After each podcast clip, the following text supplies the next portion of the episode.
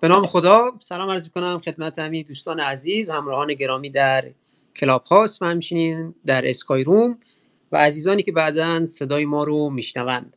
محمد رضا هیدری هستم پژوهشگر دوره پس و دکترا در حوزه محیط زیست و توسعه پایدار در دانشگاه میشیگان و خوشحالم از اینکه امروز در خدمت شما هستیم و می‌تونیم یک جلسه دیگه از جلسات کارگاه اقتصاد سیاسی محیط زیست رو دنبال کنیم.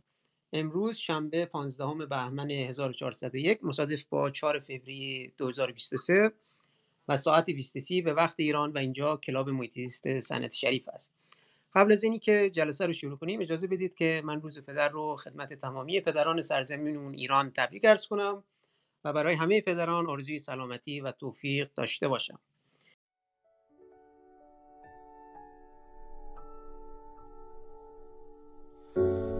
عطر تو رفت یا عقاب از تنم پرید؟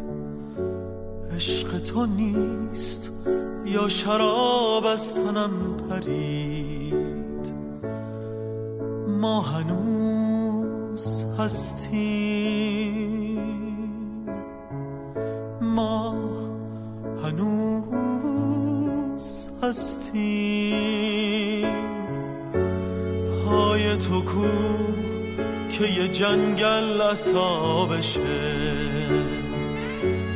دست تو کو که به گردن طلا بشه ما هنوز هستیم. ما هنوز هستیم.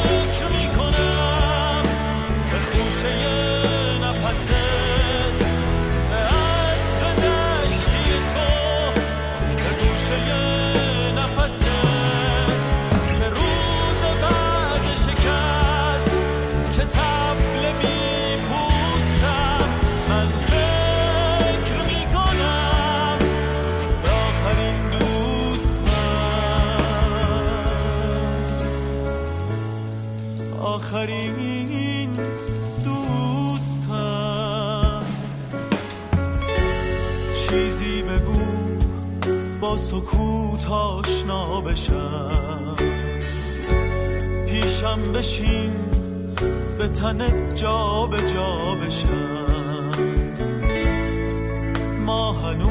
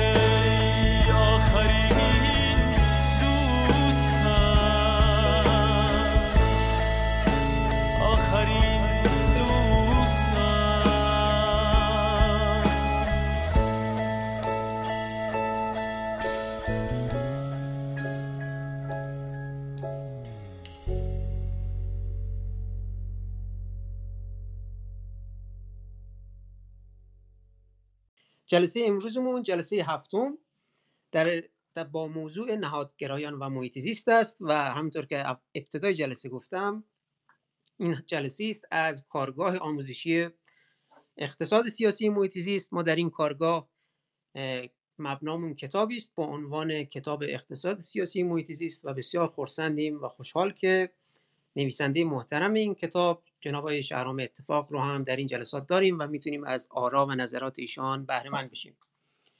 ما جلسات قبلی هم داشتیم در این زمینه. امروز جلسه هفتم هست. جلسه مقدماتیمون سال گذشته بود 15 اسفند 1400 و در اون جلسه تعریف کلی و مقدماتی رو ارائه داشتیم. در جلسات اول و دوم به اندیشه سیاسی و رویکردهای اقتصادی پرداختیم. در جلسه سوم از پیدایش اقتصاد محیط و اقتصاد سیاسی کربن محور گفتیم در جلسه چهارم از سوسیالیسم و محیط صحبت شد. در جلسه پنجم به اقتصاد جریان اصلی و محیط پرداختیم و در جلسه ششم که جلسه هفته گذشتمون بود شنبه هشت بهمن به نظریه انتخاب عمومی ناسیونالیسم و محیط اشاره کردیم.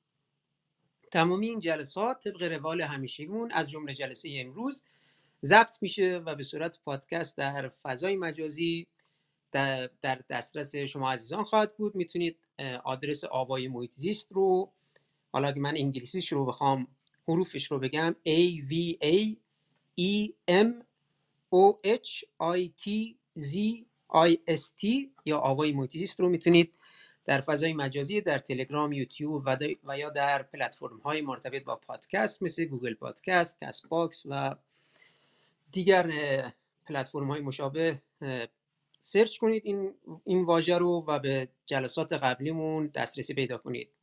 همچنین تشکر می‌کنم از صدانت و جلسات ما رو در حقیقت بازپخش می‌کنن در فضای مجازی. جلسات بعدی ما هم در ارتباط با ما سه جلسه دیگه هم خواهیم داشت. از این کارگاه اقتصاد سیاسی محیط زیست که برای اطلاع دقیق از تاریخ و مکان برگزاری جلسات به تلگرام آوای محیط مراجعه کنید. ضمن اینکه قبل از اینی که به جلسه رو شروع کنیم اجازه بدید از آقای یزدان مهندسی یزدانفر هم که از فارغ التحصیلان دانشگاه صنعتی شریف هستند هم تشکر کنم که در برگزاری این جلسات کمک می‌کنن. خب قبل من فکر می‌کنم صحبت رو کوتاه کنیم و بریم سراغ بحث اصلی که به جلسه هفتم است و نهادگرایان و محیط زیست و آقای اتفاق ما در خدمت شما خواهیم بود. در ابتدای جلسه ما صحبت های شما رو میشنویم. احتمالا جلسهمون حدودا یک ساعت و نیم تا دو ساعت به زمان ببره و در انتهای جلسه هم بلنگوها باز میشن چه در Skyroom چه در Clubhouse که دوستان نظرات و پرسش هاشون رو مطرح کنن. ضمن اینکه در طی جلسه هم می‌تونید در chat room چه حالا در Clubhouse چه در Skyroom پیام هاتون و سوالاتتون و اظهار نظراتتون رو مطرح کنید. و ضمن که خوشحال میشیم که این اتاق و این جلسات رو با دوستانتون هم بازنش کنید که دوستان دیگری هم که علاقه مطلع بشن. آیا اتفاق در خدمت شما هستیم خب من سلام عرض می‌کنم خدمت همه حاضرین در این جلسه و دوستانی که بعدا صدای ما رو میشنوند من شهرام اتفاق هستم و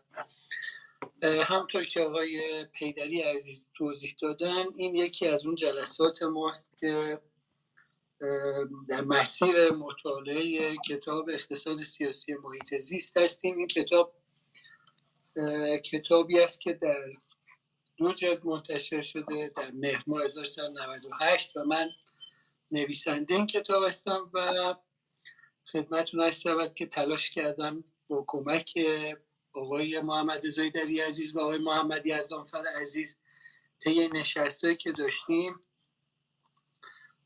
فصول مختلف این کتاب رو ارائه بدیم. البته تلاش کردیم که خودمون رو محدود به چارچوب این کتاب هم نکنیم و یه جاهایی پا فراتر بذاریم از محتوای در واقع ماندرج در این فصول. این کتاب تقریبا به زودی یک نسخه جدیدی ازش منتشر میشه.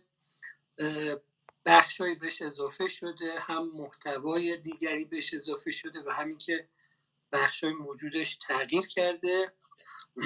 و الان کتاب که من دارم راجبش صحبت می‌کنم چاپ تمام هست و امیدوارم که بتونیم اینو به زودی کار ویراستاریش رو رو انجام بدیم و این کتاب منتشر کنیم. یه کتاب دیگه که جدیدا منتشر شده کتاب تغییر اقلیم و اقتصاد بازار هست که انتشارات آماره منتشر کرده. اونم از جمله کتابایی است که در حوزه اقتصاد سیاسی محیط زیست مطرحه و یه مباحث دیگه هم اونجا در واقع مطرح شده و من به دوستان که علاقه من دستم به کتاب های مربوط به حوزه اقتصاد سیاسی محیط زیست توصیه می‌کنم که این کتاب جدید تغییر اقلیم و محیط زیست رو از انتشارات آماره در واقع تهیه کنن و شاید یه فرصتی بتونیم اندکی هم در مورد این کتاب ها مباحثی رو مطرح کنیم.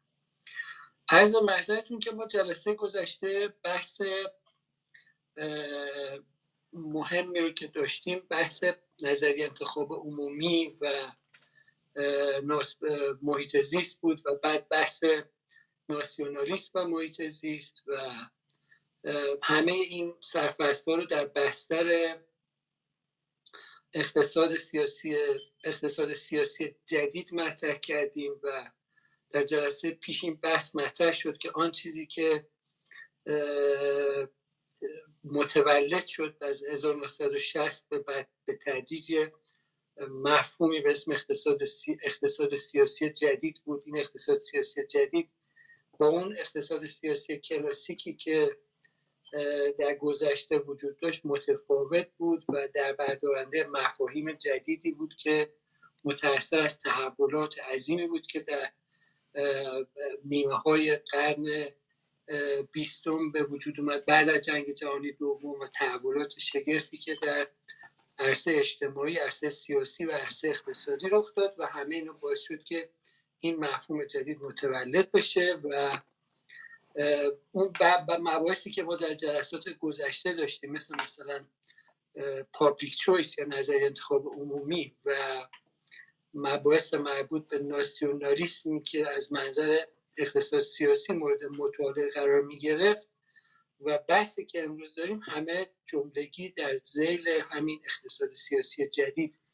می گنجن. نهادگرایان هم در گذشته پیش از این تولد اقتصاد سیاسی جدید در واقع مباحثی رو مطرح می‌کردن در روی در این حوزه های فعالیت های می‌کردن یکی از برجسته ترین شخصیت هایی که میشه نام برد مثلا شومپیتر اونم یه کاری در این حوزه کرده بود. اما میشه گفتش که آن چیزی که به عنوان نهادگرایی جدید می‌شناسیم اونم در واقع از 1960 1970 به بعد رفته رفته در زیر چتر اقتصاد سیاسی جدید شکل می‌گیره و در واقع مطالب جدیدی رو عنوان می‌کنه و همونطور که عرض کردم اقتصاد سیاسی جدید مفاهیم اقتصادی رو روی ترازوی سیاست وضع می‌کنه و مفاهیم سیاسی رو روی ترازوی اقتصاد وضع می‌کنه و پابلیک چویس نظر انتخاب عمومی و نهادگرایی جدید هر دوتا به یه شکلی در این حوزه با هم به رقابت می‌پردازن در کوشش در کوشش برای توضیح مفاهیم جدیدی که در دنیا جدید وجود داره و سعی می‌کنن آن چیزی که در جهان ما داره رخ میده اونا رو بتونن توضیح نهاد یا اینستیتوشن به معنایی که ما اینجا به کار می‌بریم به معنای قاعده بازیه یا الگوهایی که وجود داره. قواعدی که رسمی یا غیر رسمی مکتوب یا غیر مکتوب در واقع وجود داره. برخی از قواعد یا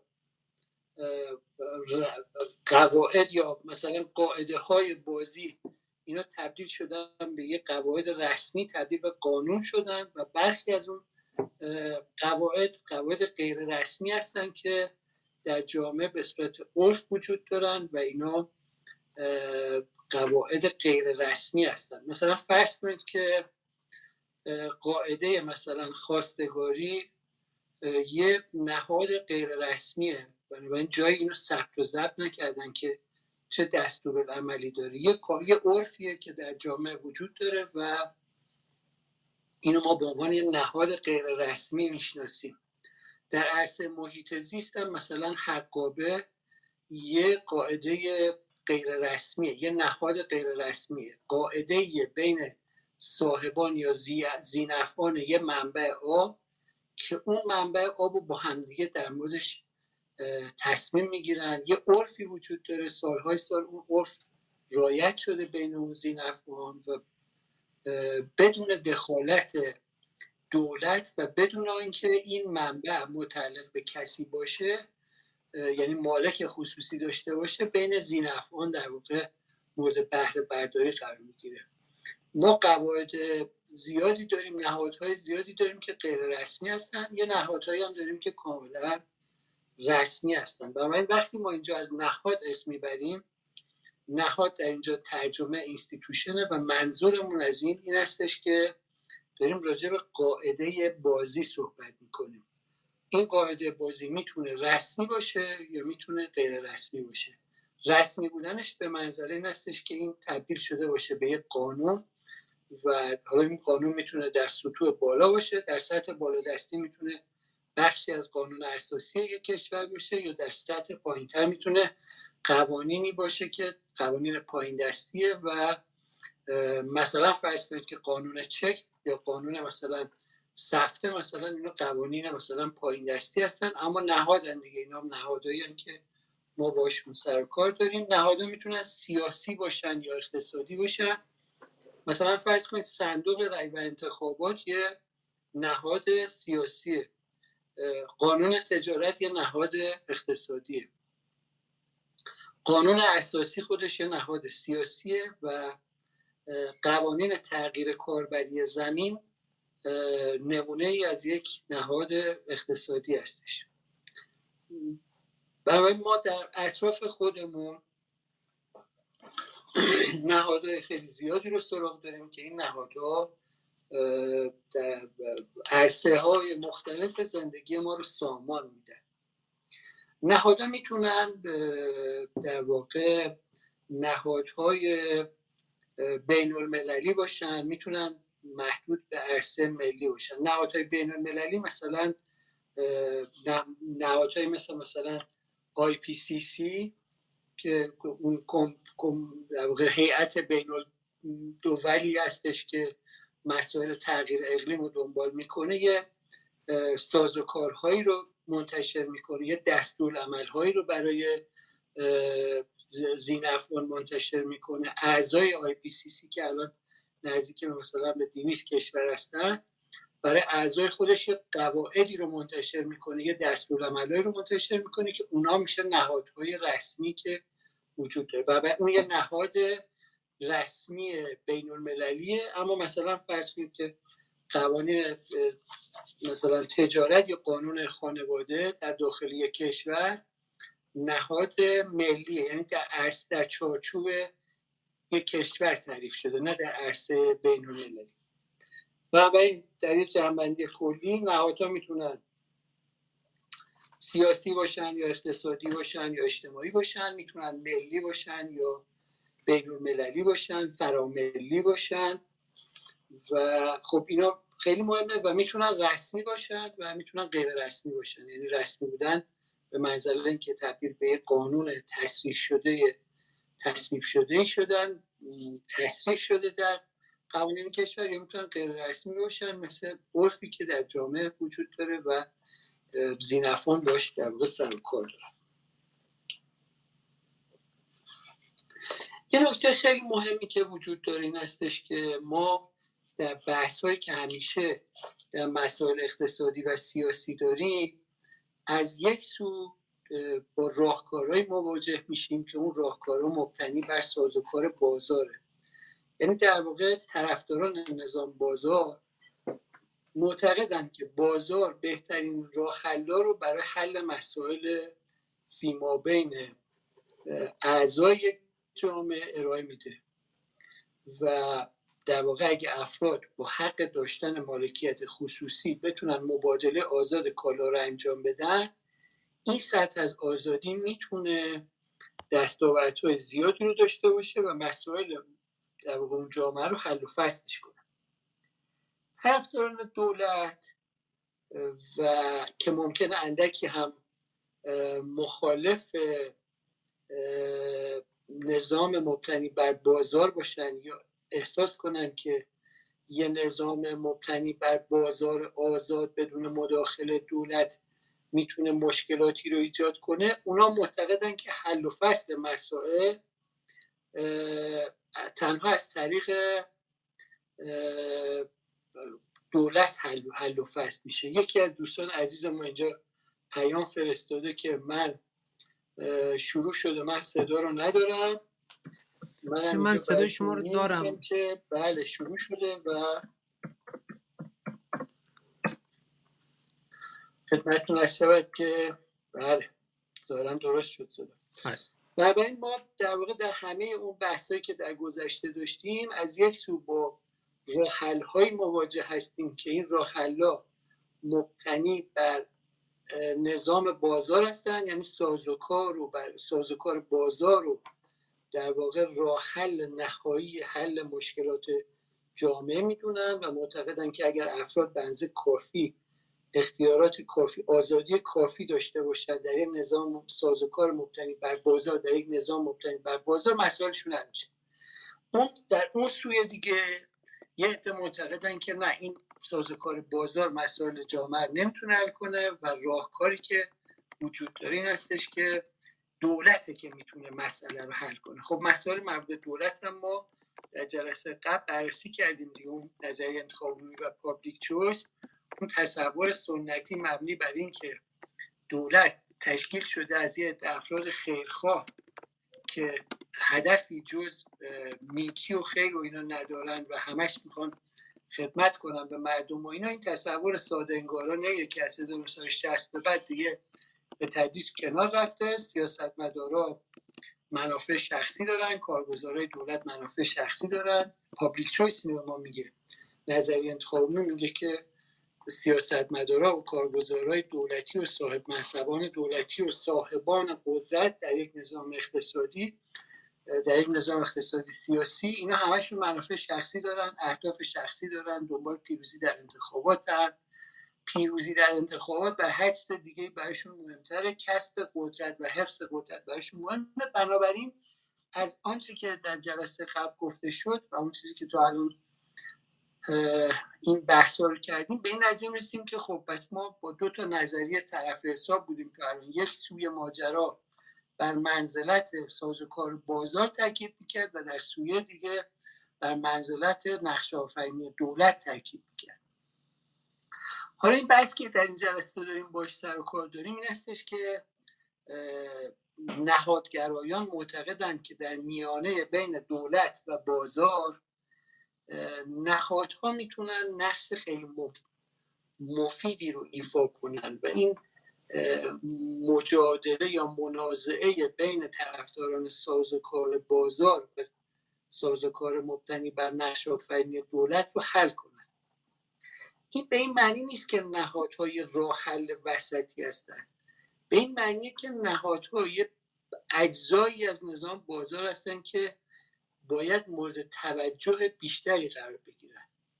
به این معنا که اگه قواعدی در جامعه وجود داشته باشه یا یه جوری به اون قواعد اهمیت بیشتری بدیم توجه بیشتری بکنیم یا کمک کنیم که اون قواعد به شکلی نقش آفرینی بیشتری داشته باشن اونا می‌تونن بخشی از مشکلات ما رو در یک, در یک جامعه حل بکنن.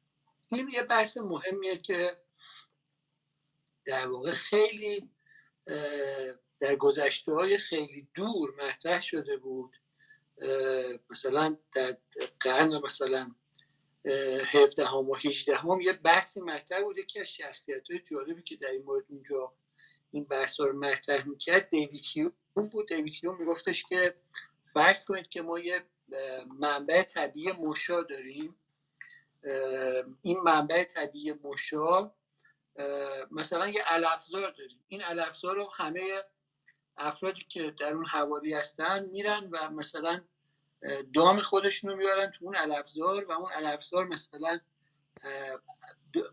مثلا گوسفندا یا گافهایی که دارن میرن تو اون علفزار مثلا برای چرا و از اون علفزار همه به صورت مشترک استفاده می‌کنن. خب این علفزار به رسیدگی احتیاج داره به زهکشی احتیاج داره باید یه در موردش بشه. چجوری این تقسیم کار رو انجام بدیم؟ راه حل بازاری این هستش که خب راه حل این هستش که این الافزار متعلق باشه به افراد یعنی مالک خصوصی داشته باشه و وقتی اون مالک خصوصی داشته باشه خود اون مالک خصوصی می‌تونه مسائل رو حل کنه اونجا می‌تونه به اون الافزار رسیدگی کنه و مسائل اونجا رو حل کنه دیگه. یه جایی که صاحب داشته باشه مشکلاتش حل میشه. راه حل دولتی هم این هستش که دولت باید بیاد سر و سامون بده به این الافزار و اینا. راهکاری که دیوید هیوم اونجا مطرح کرده بود در اون دوران همین راهکار دولتی بود. در واقع میگفتش که اگر یه منبع مشترکی وجود داشته باشد که این منبع مشترک در اختیار افراد متعددی باشه به این رسیدگی نمی‌کنن و با پدیده مواجه میشیم که امروزه بهش میگن مثلا تراژدی مشاعات. یعنی شما مثلا بعضی جا دیدید که افراد وقتی مالک یه جایی هستن به اون بخشی که مالک هستن رسیدگی می‌کنن اما اون بخشی که مالکش نیستن و جز مشاعات عمومیه اونجا مورد بیمهری قرار می‌گیره و کم توجهی میشه. مثلا کسی نمیاد توی خیابان مثلا خیابان مثلا زبالاش رو جمع کنه یا خیابون رو بشوره یا هر کاری شبیه بین بکنه. یا گلایی که مثلا باخچهایی که خارج از فضای در واقع توی فضای عمومی مشترکه مثلا اون فضا رو گلا رو آبیاری کنه یا درختها رو آب بده و بنابراین بهش میگن تراژدی مشاهد اونجا مورد بیمهری و کم توجهی قرار می‌گیره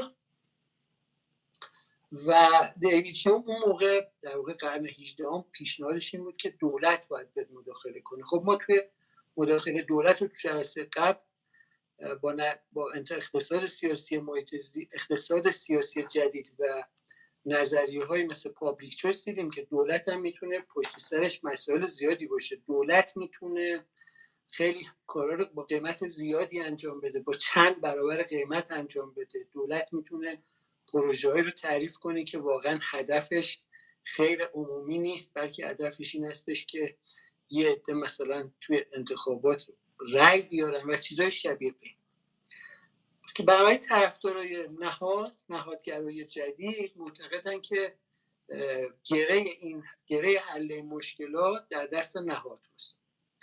نهادگرای جدید دو گروه به دو گروه بزرگ شاید مثلا تقسیم بشن. از این حیث وقتی وارد عرصه محیط زیست میشیم یکی نهادگرایی هستن که تاکید می‌کنن بر اهمیت نهادهای رسمی یعنی قوانینی باید وجود داشته باشه که در واقع این مشکلات رو حل بکنه و یک گروه هم هستن که بر نهادهای غیر رسمی به اهمیت اونا تاکید می‌کنن. حالا ما هر دو تا گروه رو بهشون توجه می‌کنیم. می‌خوام اول بریم سراغ کسایی که دارن راجع به نهادهای غیر رسمی صحبت می‌کنن. برجسته ترین شخصیتی که در این حوزه مطالب گرانبها و ارزشمندی گفته یه خانومی است به اسم الینور اوستروم که این ایشون یکی از تنها خانومی هستن تنها زنی هستن که برنده جایزه نوبل شدن در اقتصاد. ایشون تنها زنی هستن که در این حوزه با مطرح کردن آن چیزی که ما تو این جلسه داریم مطرح می‌کنیم جایزه نوبل خودشون اختصاص دادن. و خانم استورم الینور استورم میگه که روی بحث نهادهای غیر رسمی کار بسیار زیادی کرده. مقالات متعددی نوشته کتاب های متعددی نوشته و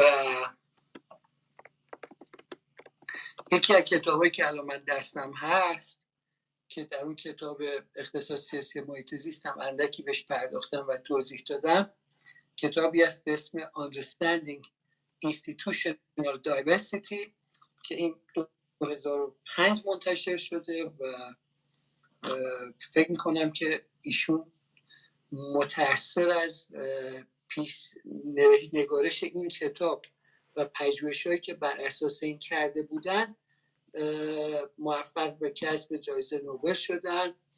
توی این بحثی که الینور استورم مطرح می‌کنه میره سراغ نهادهای غیر رسمی و توضیح میده که ما در برخی از حوزه ها نهادهای غیر رسمی داریم که این نهادهای غیر رسمی به صورت عرفی بین سین افغان دارن اداره میشن.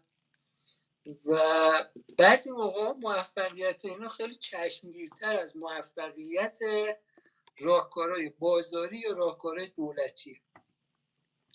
مثلا به یه چیز اشاره می‌کنه به یه سبز دشت ها یا استپ های اوراسیا اشاره می‌کنه و اونجا توضیح میده که این در واقع استپ منطقه بسیار بزرگی رو توی آسیا به خودشون اختصاص میدن. جای مختلفی از این استپ ها رو بررسی کرده و بخش بزرگی از این سبزشت از استپ ها از بلغارستان رومانی مولداوی شروع میشه. بعد به سمت اوکراین و روسیه و قزاقستان و سینکیانگ و مغولستان میره و انتهای در واقع شرقیش هم میشه چین در منچوری و این محبته بزرگ در واقع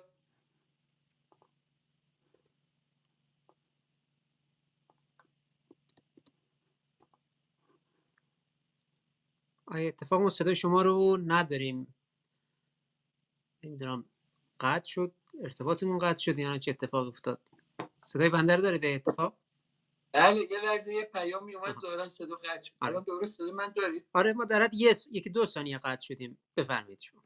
بله یه لحظه یه پیام اومد که همه چی قطع شده. که این استفا یا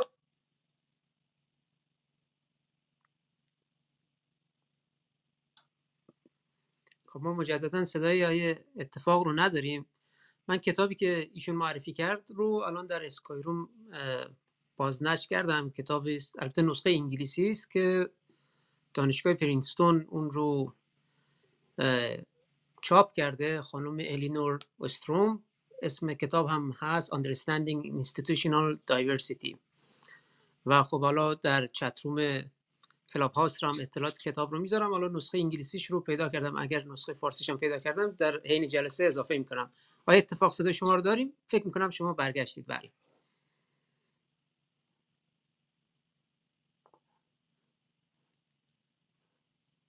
هر استفاده چرا این قطع وصل میشه؟ این کتابی که عرض می‌کنم اه، در واقع Understanding Institutional Diversity این اه، کتابیه که در ایران خوشبختانه ترجمه شده. من این ترجمه رو دارم. آقای سید جمال الدین محسنی زنوزی انتشارات دانشگاه امام صادق اینو منتشرش کردن. یعنی هم ترجمه شده و انتشارات دانشگاه امام صادق اگه اشتباه نکنم بله.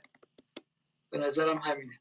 انتشارات دانشگاه امام صادق منتشرش کردن. بله انتشارات دانشگاه امام صادق منتشر کرده و جالبه که انتشارات دانشگاه امام صادق من چند تا کتاب دیگه هم از اونجا خریدم که اونا هم در حوزه اه، نهادگراها مطالبی رو منتشر کردن که ارزش خوندن داره. به هر حال این کتاب خانم استورم داشتم توضیح می‌دادم که سیستم قطع شد. ارز کردم که کار ارزشمندی که خانم استروم کرده این هستش که اشاره می‌کنه مطالعاتی کرده روی مثلا سبزدشت های استپا اینا از بلغارستان و رومانی و مولداوی آغاز میشن به سمت اوکراین و روسیه و قزاقستان و سینکیانگ و مغولستان میرن و در انتها به چین می‌رسن در منچوری و نکته خیلی جالب اینه که بخشی از این استپا یا سبزدشت ها که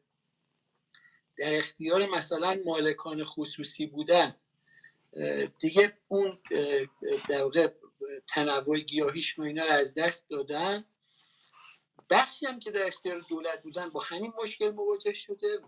استدلالی که خانم استروم میاره این هستش که میگه اون بخشی از این استپا خیلی سالم مونده و همچنان سر حال است و اینا که توسط در واقع زینفعانی استفاده شده که به صورت اشتراکی اینو با همدیگه به صورت یه موشا استفاده می‌کردن. یعنی یه در صحرانشینانی که اونجا وجود داشتن این رو به صورت عرفی با همدیگه توافقی استفاده می‌کردن و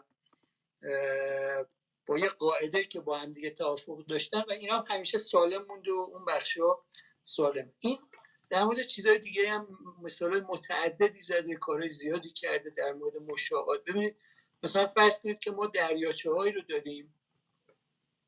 که این دریاچه های حجم محدودی ماهی داره و شما اگه همه ماهی ها رو سید کنن خب دیگه ماهی از بین میرن و شما اون منبع تجدید شونده دیگه وقتی مصرف زیاد بشه شما نمی‌تونید اون منبع نابود میشه دیگه. اون من... دیگه تجدید شونده نیست. اون یه تابع رشد بیولوژیکی داره اون منبع تجدید شونده. اگه همه هجوم بیارن و اون ماهی ها رو اون آبزیان رو در واقع سید کنن دیگه اون برای همیشه نابود میشه در خیلی از دریاچه ها یا دریاهایی که کار سید انجام میشه سیادا برای سید یه توافقاتی با هم دیگه دارن.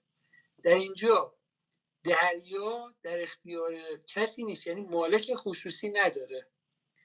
دولت هم هیچ مداخله نمی‌کنه. بنابراین ما داریم راجع به یه راهکاری که فیما بین سازوکار بازار و سازوکار دولتی هست صحبت می‌کنیم. همون حرفیه که حرف مهمیه که نهادگرها می‌زنن.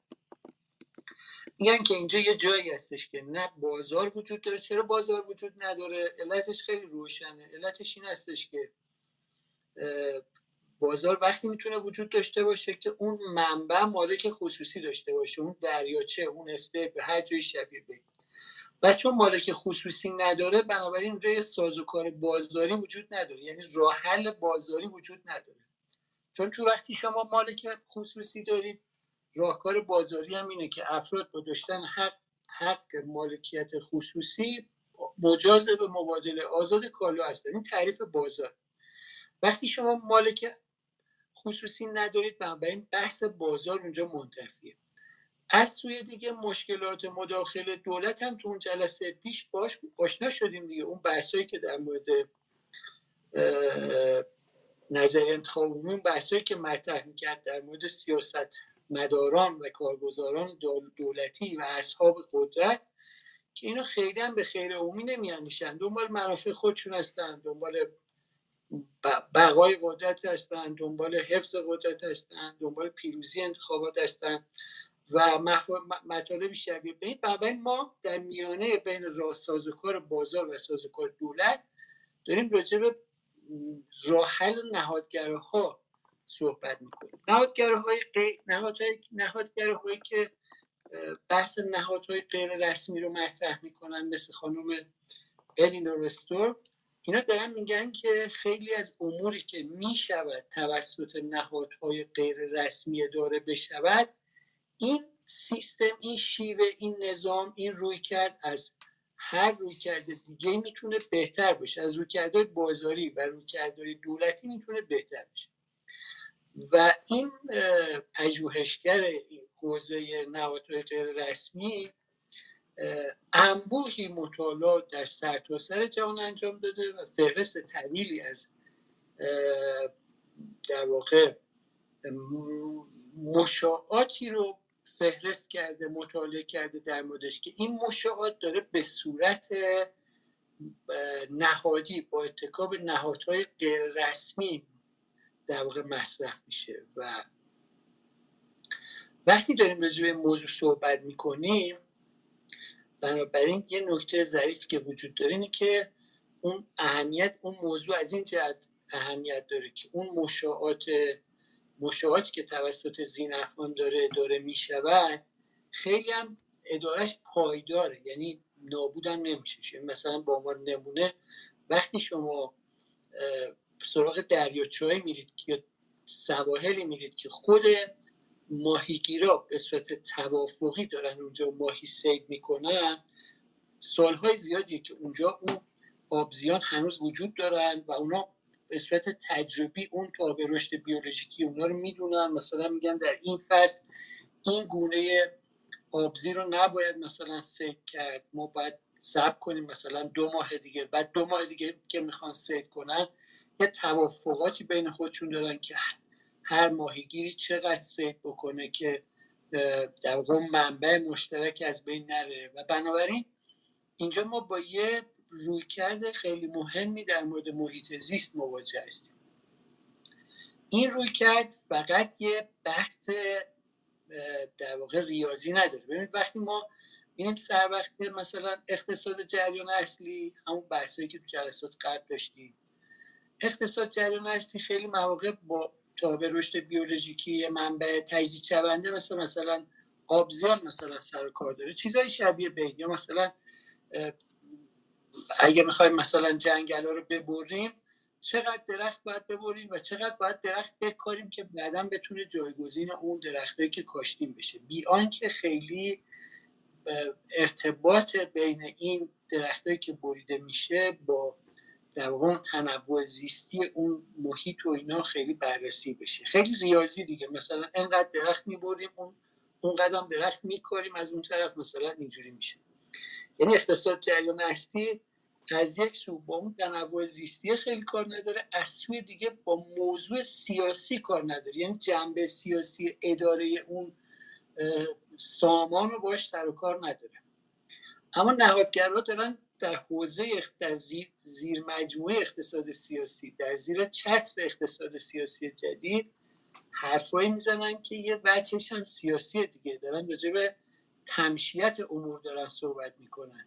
اینکه امور چگونه باید انجام بشود این تمشیت امور در یه جامعه سیاسیه. اینکه چجوری ما باید امور یه جامعه رو انجام بدیم. چجوری باید یه دریاچه رو اداره کنیم.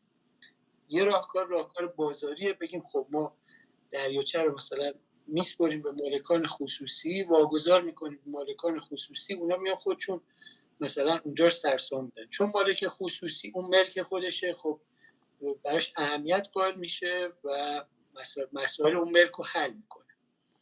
اما خب ممکنه اون مالک خصوصی در جهت منافع خودش اقداماتی رو بکنه که این اقدامات منجر به تخریب مثلا اون منبع محیط زیستی بشه دیگه. مثلا همه دریاچه ماهی های اون دریاچه رو سید کنه و بعد منابع حاصل از اون بف میشه و بره توی بیزینس دیگه کار دیگه انجام بده.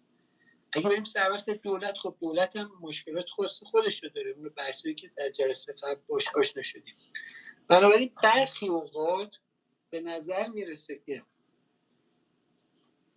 این روی کرده نهادگرایان جدید که نه بر منزلت نهادهایی تاکید می‌کنن که اون نهادها نهادهای غیر رسمی و زینفعان اون منبع منبع مشترک می‌تونن از اون منبع استفاده بکنن. این به این معنی نیستش که مثلا نهادگرایان جدید سازوکار بازار رو قبول ندارن یا رد می‌کنن یا مثلا روی کردهای سوسیالیستی یا چیزی شبیه بین دارن. چون برخی چنین برداشتهایی رو می‌کنن و به ویژه مثلا ما در کشور خودمون هم یه عده‌ای مثلا یه جمع جمع های درست شدن یا یه گروه های درست شدن که اسم خودشون رو می‌ذارن نهادگرایان در حالی که وقتی شما میرید داخل اون نظریه های اونا رو بررسی می‌کنید می‌بینید چیزی غیر از مثلا سوسیالیسم نیست.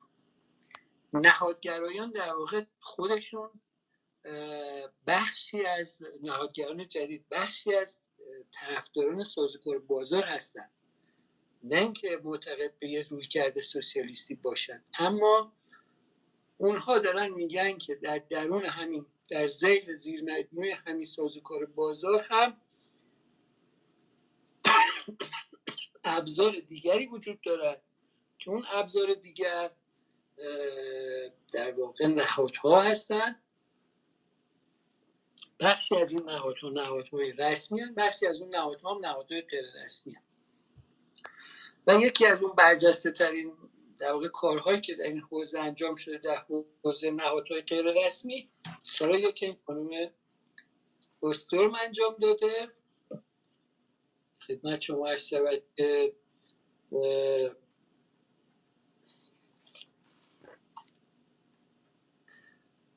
بعد نیست سر بریم سراغ مثلا نهادگرایان دیگری مثل مثلا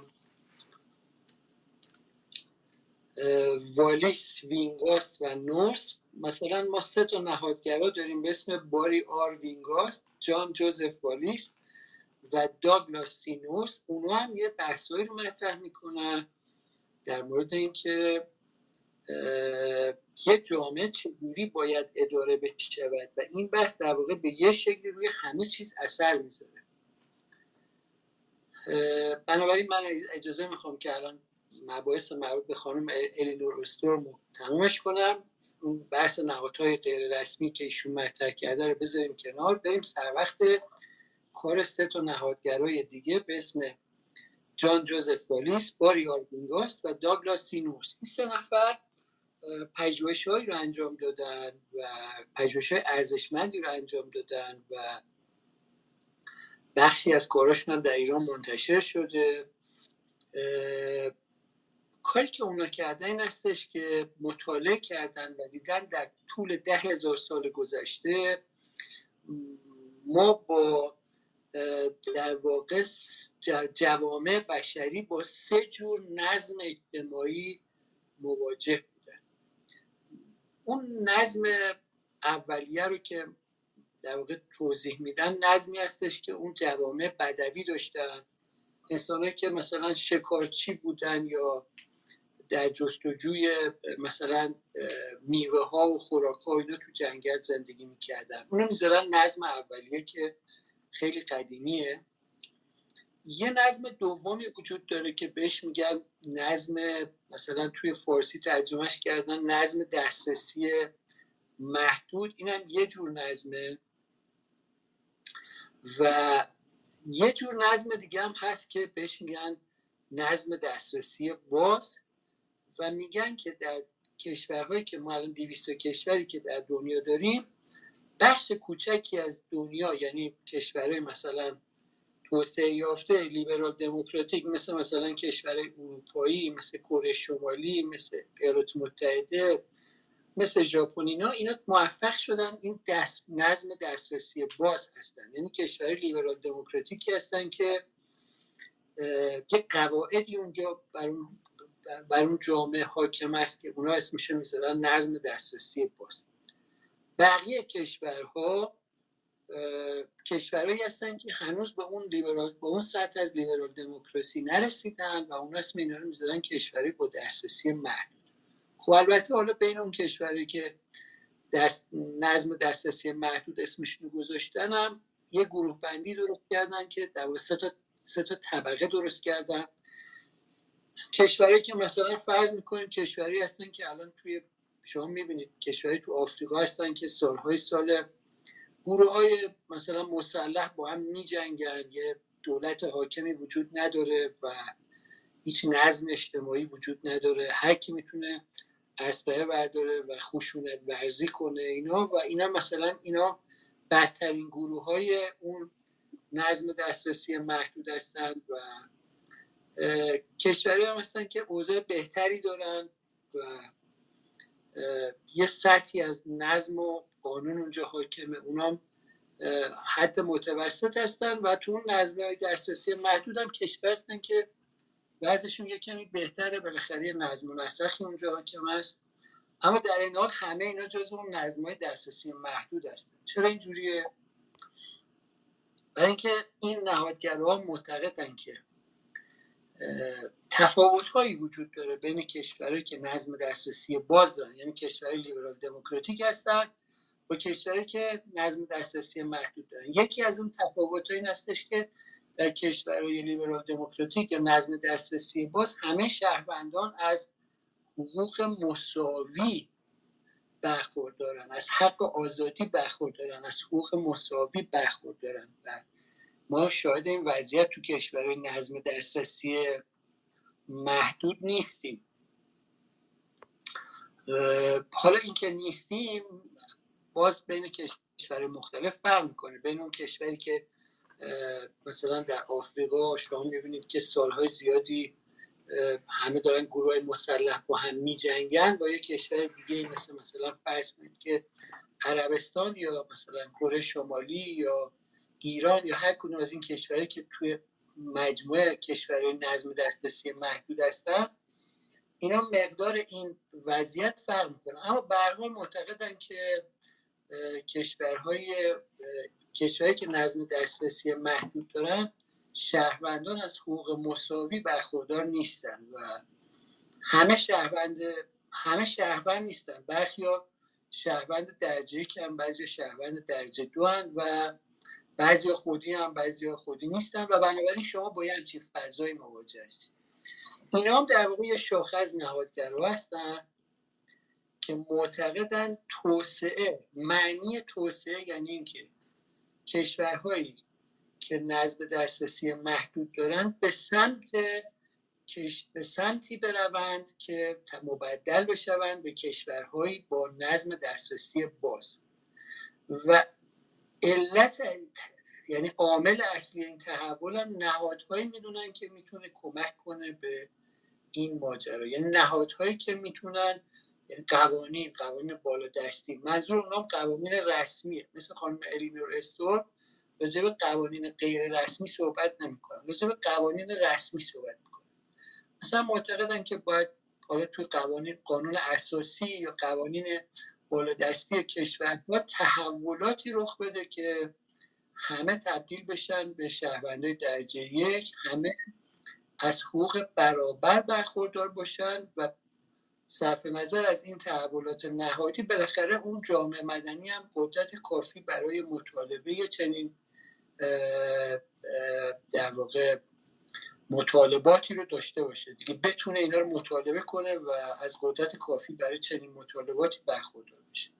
خب وقت اینا توی فضای محیط زیستی هم اهمیت پیدا می‌کنه دیگه. یعنی شما وقتی که یه جامعه که افراد همه حقوق برابر از همه از حقوق برابر برخوردارن و همه شهروند درجه محسوب میشن. مثل کشور توسعه یافته لیبرال دموکراتیک که نورس والیس و وینگوس اونا رو در واقع کشورهای با نظم دسترسی باز ازشون اسم می‌برن هر شهروندی هم می‌تونه مطالبه کنه از دولت که مثلا وضعیت محیط زیستی چگونه است. مثلا چرا این چرا کشور داره اینجوری داره میشه که محیط زیستمون با این وضعیت مواجه؟ و بنابراین اونا این بحث نهادی رو به طور کلی مطرح می‌کنن و طبیعتا محیط زیست بخشی از این ماجراست خب یه شاخه دیگه هم که شاید بیشتر مخاطبای ایرانی باش آشنا باشن مثلا شخصیت هایی مثل عجم اغلو و رابینسون که یه کتابی دارن به اسم چرا ملت ها شکست می‌خورن یا کتاب راه باریک آزادی. اونا هم در واقع جزو نهادگراها محسوب میشن. با یه فاصله نسبت به نورس و واریس و وینگاست. درسته که اونا بحث های سیاسی مطرح می‌کنن و حجم مطالبی که در حوزه محیط زیستی اونجا میگن خیلی کمه اما به اون چیزی که میگن می‌تونه مجموع اثر اجتماعی که می‌ذاره اینه که اون نظم اجتماعی که به وجود میاد محیط زیست هم ازش متاثر می‌شود. باز ما یه شخصیت هایی داریم مثل جفری آجسن که اینا هم در واقع نهادگرای مهمی هستند و بحث مهمی رو مطرح می‌کنن. در این حوزه در, در, در باب اهمیت نهادها بحث مهمی رو مطرح می‌کنن. و بنابراین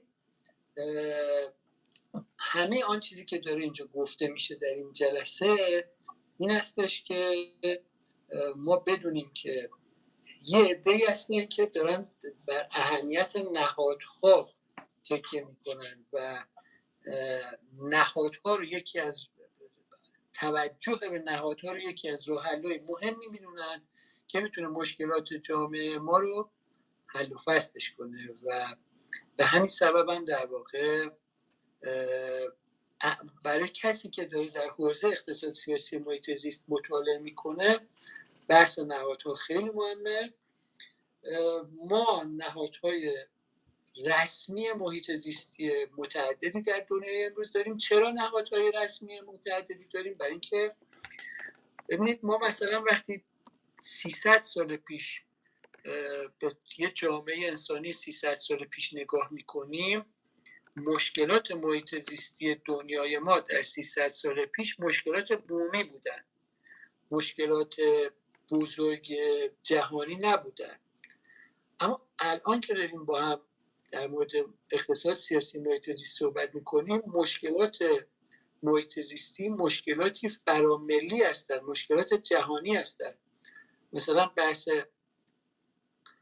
لایه اوزون بحثی نیستش که فقط مربوط به یک کشور به خصوص باشه. گازهای گلخانه موضوع فراتر از مشکلات ملی هستن. بحث فراملی هستن. به همین دلیل ما جلسه قبل بحث نوسیونالیست و محیط زیست و در کنار بحث پابلیک چویس مطالعه کردیم که از از اون مسیر بیایم به اینجا برسیم.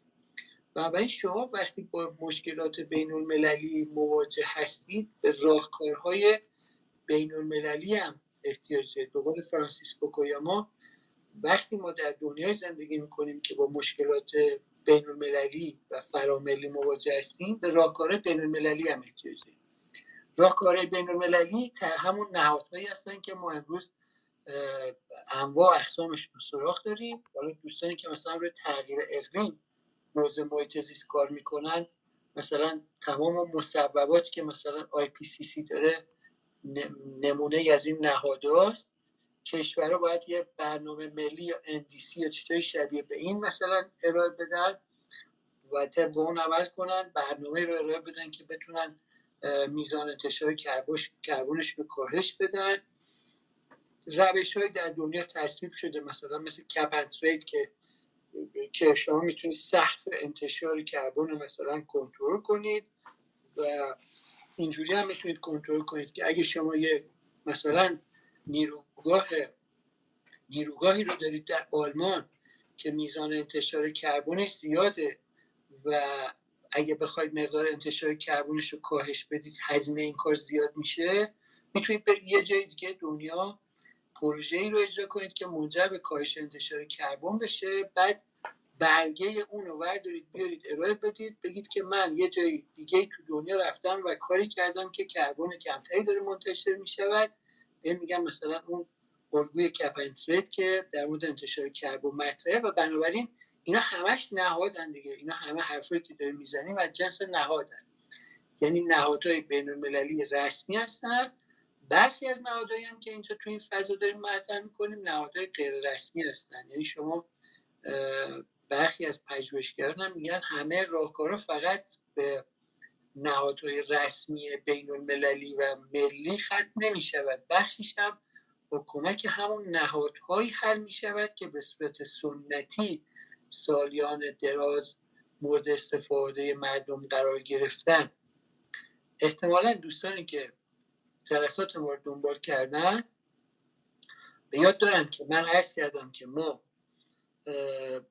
در گذشته این بحث رو مطرح کردم که ما وقتی از تنوع زیستی صحبت می‌کنیم داریم راجع به چهار تا مردونه صحبت می‌کنیم. یک یکیش تنوع ژنتیکی یکیش تنوع گونه ها و ایناست. یه, یه, یه, یه سرفصل اونم تنوع در وجود دانش بومیه که جزو زیر مجموعه تنوع زیستی مطرح میشه. اون دانش بومی خودش همون نهادهای غیر رسمی اینو تو جلسات اول دوم سوم در مورد این به صورت مبسوط صحبت کردیم و فکر کنم که اون دوستانی که اینو یاد دارن می‌دونن که وقتی ما داریم راجع به اون دانش بومی عنوان یکی از زیر مجموعه های بحث تنوع زیستی صحبت می‌کنیم این خودش همین نهادهایی که در کشور مختلف وجود دارن و قبلا مورد کم توجه قرار گرفته بودن.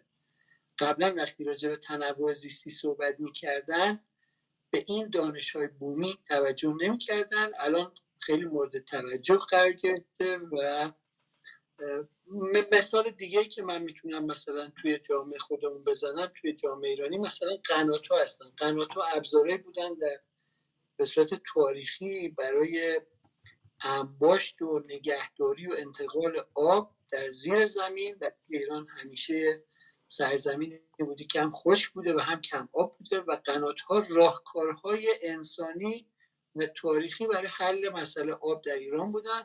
خب دیگه بعدا مورد کم توجهی قرار گرفتن تحت نظام حکمرانی بیکیفیت و نامحبوب قرار گرفتن و ما منابع آبیمون از دست دادیم و اون رویکردهای محلی اون دانشهای بومی هم به حال مورد بیمهری قرار گرفتن مورد کلم توجهی قرار گرفتن و من از دست دادیم. بنابراین هر جایی که شما با شرایطی مواجه میشید که اون نهادهای غیر رسمی می‌تونن همچنان به بقای خودشون ادامه بدن اونا می‌تونن محصول اون یا برونداد اون رویکرد می‌تونه خیلی مثبت باشه و اون منابع مشاع طبیعی می‌تونه به خوبی و به کفایت باقی بمونه و همچنان مورد استفاده قرار بگیره.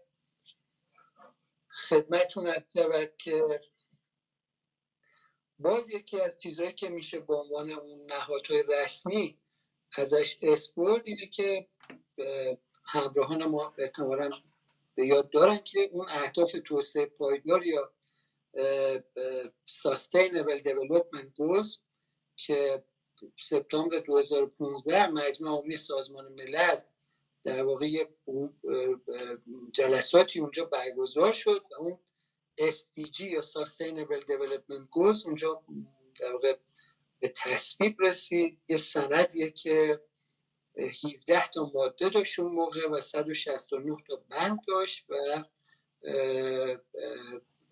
عناصر متعددی در زیر مجموعه اینا مطرح بود. پایان دادن به فقر در همه اشکال پایان دادن به گرسنگی تضمین یک زندگی تو هم با سلامت. بخشهایی از این هم کاملا محیط زیستی مثل تضمین دسترسی به آب و مدیریت پایدار و بهداشت برای همه و چیزای شبیه به این. باز می‌خوام بگم که اینا نمونه هایی از اون نهادهایی که می‌تونن به شکلی در واقع مطرح بشن. نکته خیلی مهمی که من دارم تلاش کنم اینجا بگم این هستش که این به این معنی نیست که هر نهاد یا هر قانون رسمی هر نهاد رسمی یا هر نهاد رسمی نهاد کارآمدیه. می‌تونه کارآمد باشه می‌تونه نباشه. مثلا به نظر می‌رسه که فعالیت هایی که آی پی سی سی کرده در طی این سالهای گذشته در مجموع مثبت بوده. یا مثلا فرض کنید که اقداماتی که جامعه بشری در مورد حل و فصل لایه اوزون کرده اقدامات مثبتی بوده و منجر به ایجاد یه نهادهای بین المللی شده. منظورم از نهادها باز تاکید می‌کنم که قوانین قواعد بازی رو ایجاد کرده بین همه زینفان روی سیار زمین. بر اون مشکل تونستن فائق بیان دیگه. جامعه بشری تونسته مشکل لایه اوزون رو به شکلی تحت کنترل در بیاره. و به حال همین الان آی بی سی سی هم به نظر میاد که به یه شکلی در این مسیر گام برمیداره ممکنه که افراد مختلف در مورد میزان موفقیتش نظرات متفاوتی داشته باشن.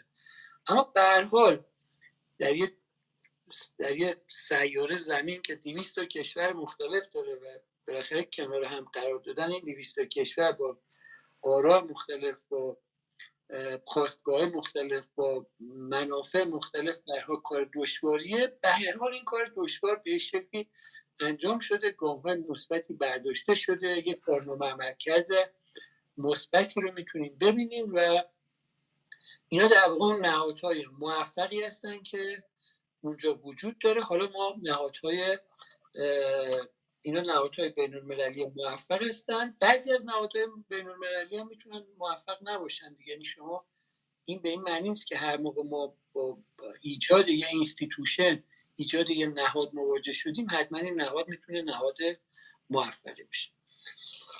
من می‌خوام عرایزم رو یه کمی جمع کنم. خدمتتون از که اجازه بدید که اینجا ببینم دیگه ما چه بحثی داریم. البته من توی کتاب خودم یک کمی اجزای این حرفایی که خانم الینور استورم در مورد نهادهای غیر رسمی زدنم نکردم یه نمونه هایی رو ازش ارائه بدم و یک کمی در موردش بیشتر توضیح بدم. منطقه خب این دیگه فرصت این که اینجا اینو بررسی کنیم. نداریم ضمن اینکه خدمتتون ارز شود که اینجا نمودارهایی داریم که اون نمودارها نمودارهایی که خانم استروم توی کتابشون ارائه دادن و خدمتتون ارز شود که مثلا من الان دارم می‌بینم یه نموداری وجود داره The Institutional Analysis and Development Framework دی که یه نموداریه که مشهوره. کسایی که کارهای خانم استروم بررسی کردن با این نمودار آشنا من سعی کردم نمودار ارائه کنم تو کتاب و یک کمی هم در موردش توضیح بدم و بعد یک گروه های اومدن این حرفایی که خانم استروم زده رو نقد کردن و خب باز اون نقدا کمک کرده به پیشبرد بحثای نهادی در این حوزه. برای من یه جنبندی خیلی کوتاه داشته باشیم گفتیم که نهادها تر... نهاد ترجمه institution ه institution یعنی قاعده بازی یا قانون یا قاعده ای که بین همه ذی‌نفعان برقراره این قاعده می‌تواند رسمی باشد. مثل مثلا قانون اساسی یا قانون تجارت می‌تونه غیر رسمی باشه. می‌تونه مثل مثلا مراسم خواستگاری یا حقابه اینا نهادهای غیر رسمی هستن. نهادها می‌تونن سیاسی باشن می‌تونن اقتصادی باشن. قانون انتخابات سیا... یه نهاد سیاسیه و قانون تجارت یه قانون اقتصادیه. نهادها می‌تونن ملی باشن می‌تونن بین المللی باشن. مثلا قانون چک در یک کشوری می‌تونه به عنوان یه نهاد ملی محسوب بشه و فرض کنیم که قانون مثلا مبارزه با پولشویی می‌تونه یه قانون یا نهاد بین المللی تلقی بشه. کنوانسیون بین المللی پیشگیری از آلودگی توسط کشتی ها می‌تونه به عنوان یه نهاد بین المللی تلقی بشه. و ما اینجا در این بحثمون به شاخصترین کاری رو که نهادهای غیر رسمی بود به کارهای خانم الینور اوستورم در واقع توجه کردیم که این یه بحث بسیار گسترده و ارزشمندی اونجا داره که خیلی از اون بحثایی که مطرح می‌کنه کاملا مربوطه به حوزه محیط زیسته و کسایی که دارن تو حوزه اقتصاد سیاسی محیط زیست کار می‌کنن حتما باید با این حوزه آشنا بشن و با اون حوزه کار کنن و خارج از این چارچوب یعنی اونایی که روی نهادهای رسمی هم صحبت کردن و کار کردن به شخصیت های دیگه مثل هاجسن اشاره کردیم جفری هاجسن باری آر واینگاست جان جوزف والیس داگلاس نورث و کسای دیگه. من اسامی دیگه هم باز اونجا تو کتاب بردم و به کاراش اشاره کردم که کمک می‌کنه به آشنا شدن با این فضای فکری و خدمتتون شود که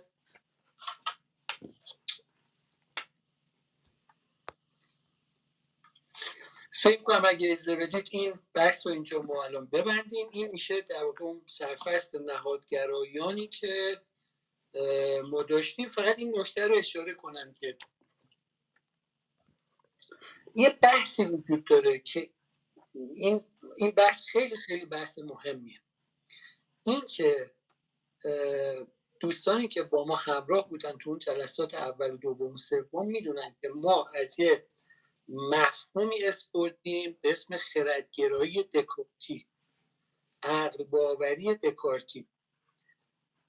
گفتیم که در واقع از 1300 میلادی یه شخصیت های مثل مثلا ویلیام اوکام و اینا وجود داشتن که اونا مطالب جدیدی رو مطرح کردن. گفتن که انسان برای شناخت محیط خودش باید از حواس خودش استفاده کنه و بعد شخصیت های متعدد دیگه بعد از اون اومدن و توی حوزه مباحث مهمی رو مطرح کردن. مثلا فرض کنید که فرانسیس بیکن یکی از شخصیت های مهمی بود که اومد گفت اینجا دیگه وارد عصر مثلا خرد شدیم دیگه اون متافیزیک و پرت و که توی فضای متافیزیکی گفته می‌شد و ما دیگه کنار می‌ذاریم ما دیگه همه چیز رو با حواس و حس و تجربه و لوله آزمایشگاه و خطکش و اینا مثلا اندازه گیری می‌کنیم. گالیله یه کارهایی در این حوزه کرد که اثرگذار بود تلسکوپ رو درست کرد.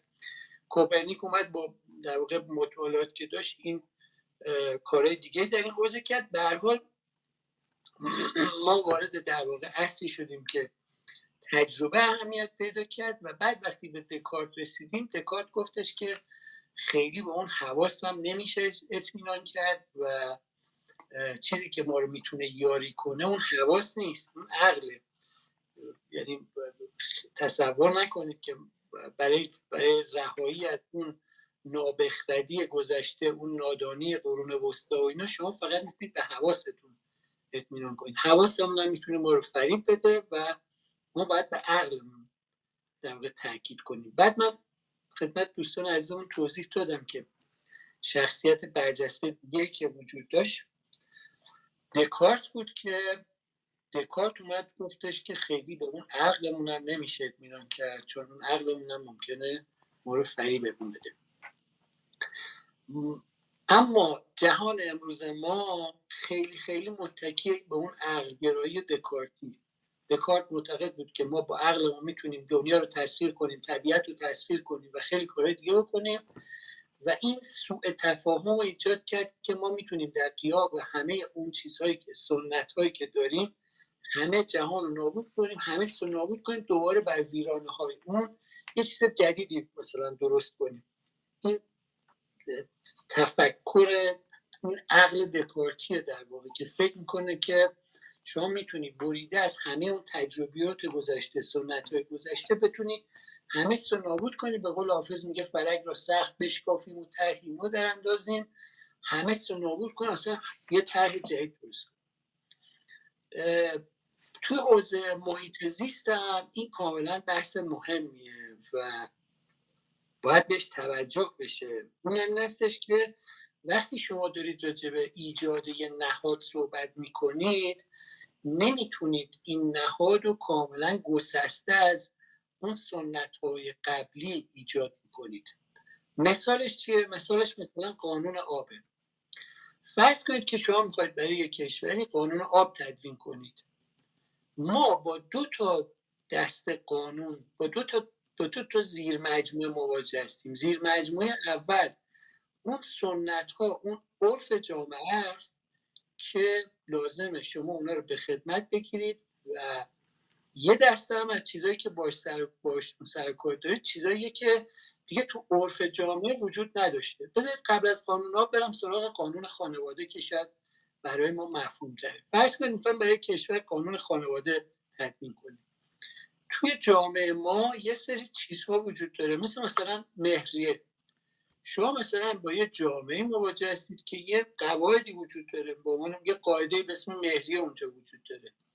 اینا بهش میگن قوانین عرفی. یعنی شما باید اینا رو حتما توی اون قانونی که می‌خواید تدوین کنید در نظر بگیرید. خب یه چیزای جدیدی هم توی دنیا مطرحه که مثلا در گذشته زنان برای اینکه شاغل بشن باید از همسرانشون اجازه می‌گرفتن. الان تو دنیا دیگه میگن این حرفانی که مطرح نیست. میگن شما زنان همونقدر آزادن در انتخاب شغل که مردان آزادن. و بنابراین حالا وقتی می‌خواید شما یه قانون جدید بنویسید از یک سو باید بخشهایی از اون قوانین عرفی رو قواعد عرفی مثل مثلا مهریه در نظر بگیرید و دیگر اون قواعدی که در دنیای جدید حق کاملا آزاد و برابری به زنان میده در واقع در نظر بگیرید. حالا وقتی راجع به قانون آبم صحبت می‌کنیم اینم همین جوره.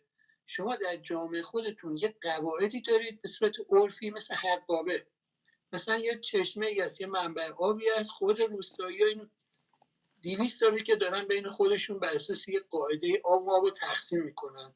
از ساعت هشت تا ده مثلا نوبت یه نفره که اون آب در جاری بشه توی مثلا باغا و مثلا زمیناش از مثلا ساعت ده تا دوازده یه نفر دیگه و این قاعده مثلا جاریه و همه هم دارن با این قاعده کار می‌کنن و مشکل نداره. خب این بخش قوانین عرفیه. خب از یه سوی دیگه هم وقتی شما دارید راجع به نهاد صحبت می‌کنید نهادهایی رو دارید که این نهادها نهادهای بین المللی هم آبهای بین المللی مثلا قواعدی که توی دنیای جدید در آب وجود داره دریاها مثلا از مسائل کنوانسیونایی که در این مورد وجود داره. خب اونا هم که باید بهش رعایت کنید نمی‌تونید اونا هم دور بندازید.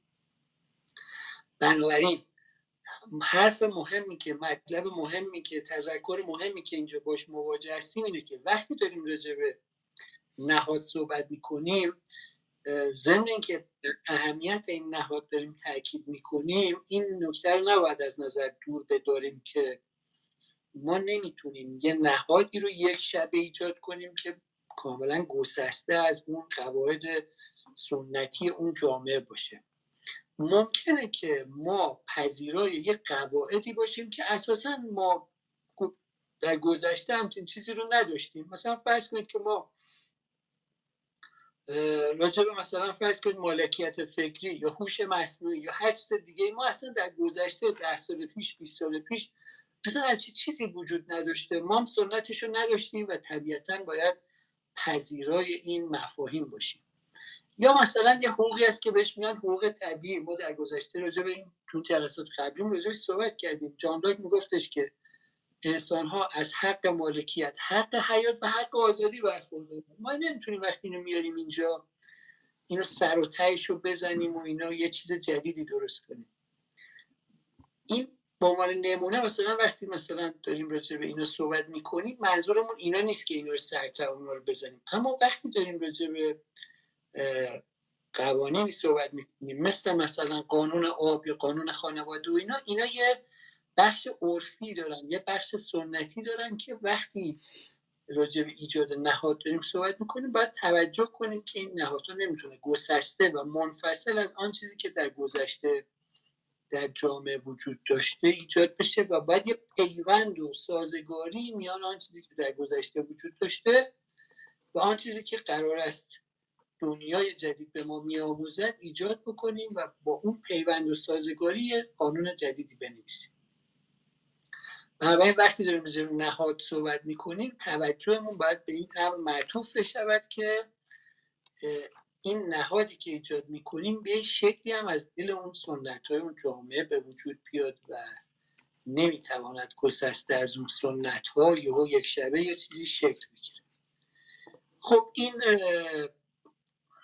شاید مثلا یه خلاصه بسیار بسیار کوتاه راجع به نهادهاست خب نهادها انقدر بحث مفصلی هستن که واقعا خودشون به چندین جلسه شاید ده جلسه احتیاج دارن که وقتی زبان میگوشاییم برای سخن گفتن از خدمتتون ارز شود که نهادها نمی‌شود به این خلاصگی بحث و مطرح کرد. اما من کوشیدم که توی این فرصت محدودی که داریم یه مختصری راجع به نهادها صحبت کنم و اجازه می‌خوام که من عرایزم رو اینجا تموم بکنم و از آقای محمد رضا حیدری عزیز خواهش کنم که احتمالا دوستان ممکنه پرسش رو داشته باشن به پرسش های پاسخ بدیم چون اون فضا می‌تونه خیلی روشنگر باشه کمک کنه به پیشبرد بحثا ممکنه جایی مطالبی رو در نظر نگرفته باشیم راجعش صحبت نکرده باشیم.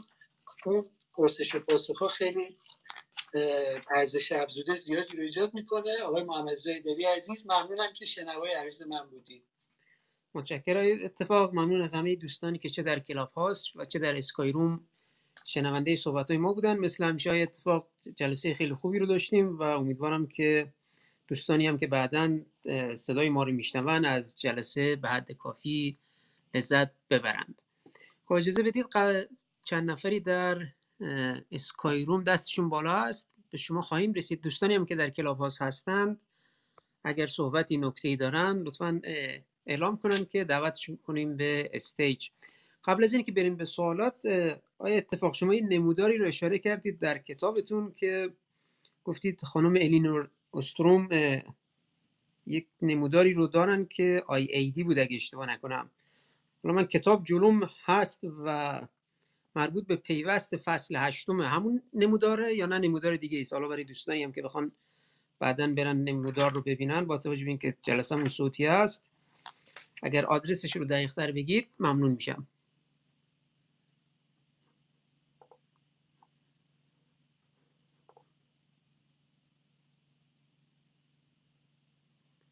آیا اتفاق صدای بنده رو دارید؟ بله بله. پیوست هشتم. خب دوستانی که کتاب البته نسخه قبلی رو من دارم دارن صفحه 269 پیوست فصل هشتم. خب اجازه بدید آیه نادر نوتاش در اسکایروم دستشون رو بالا بردن. آیه نوتاش من میکروفون رو الان برای شما باز می‌کنم لطفا قبول بفرمایید. پیامی که براتون در تصویر میاد و صحبت بفرمایید. صحبتتون رو شنونده هستیم.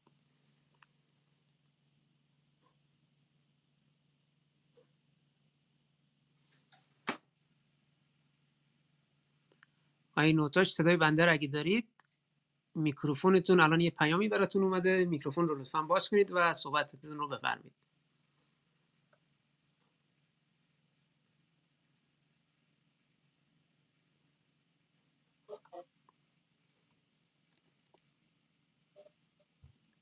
این نوتاش صدای شما رو داریم بفرمایید.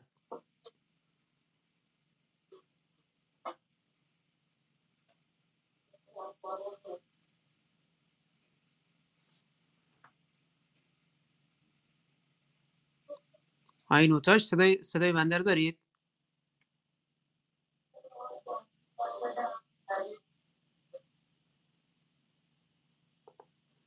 خب اجازه بدید آقای نوتاش من برمیگردم به شما. آیه تفقدی رو صداشون رو میشنویم دستتون رو بالا بردید. آیه تفقدی من میکروفون شما رو باز می‌کنم؟ لطفا بعد از اینکه پذیرفتید صحبت بفرمایید. میکروفون باز خواهد بود.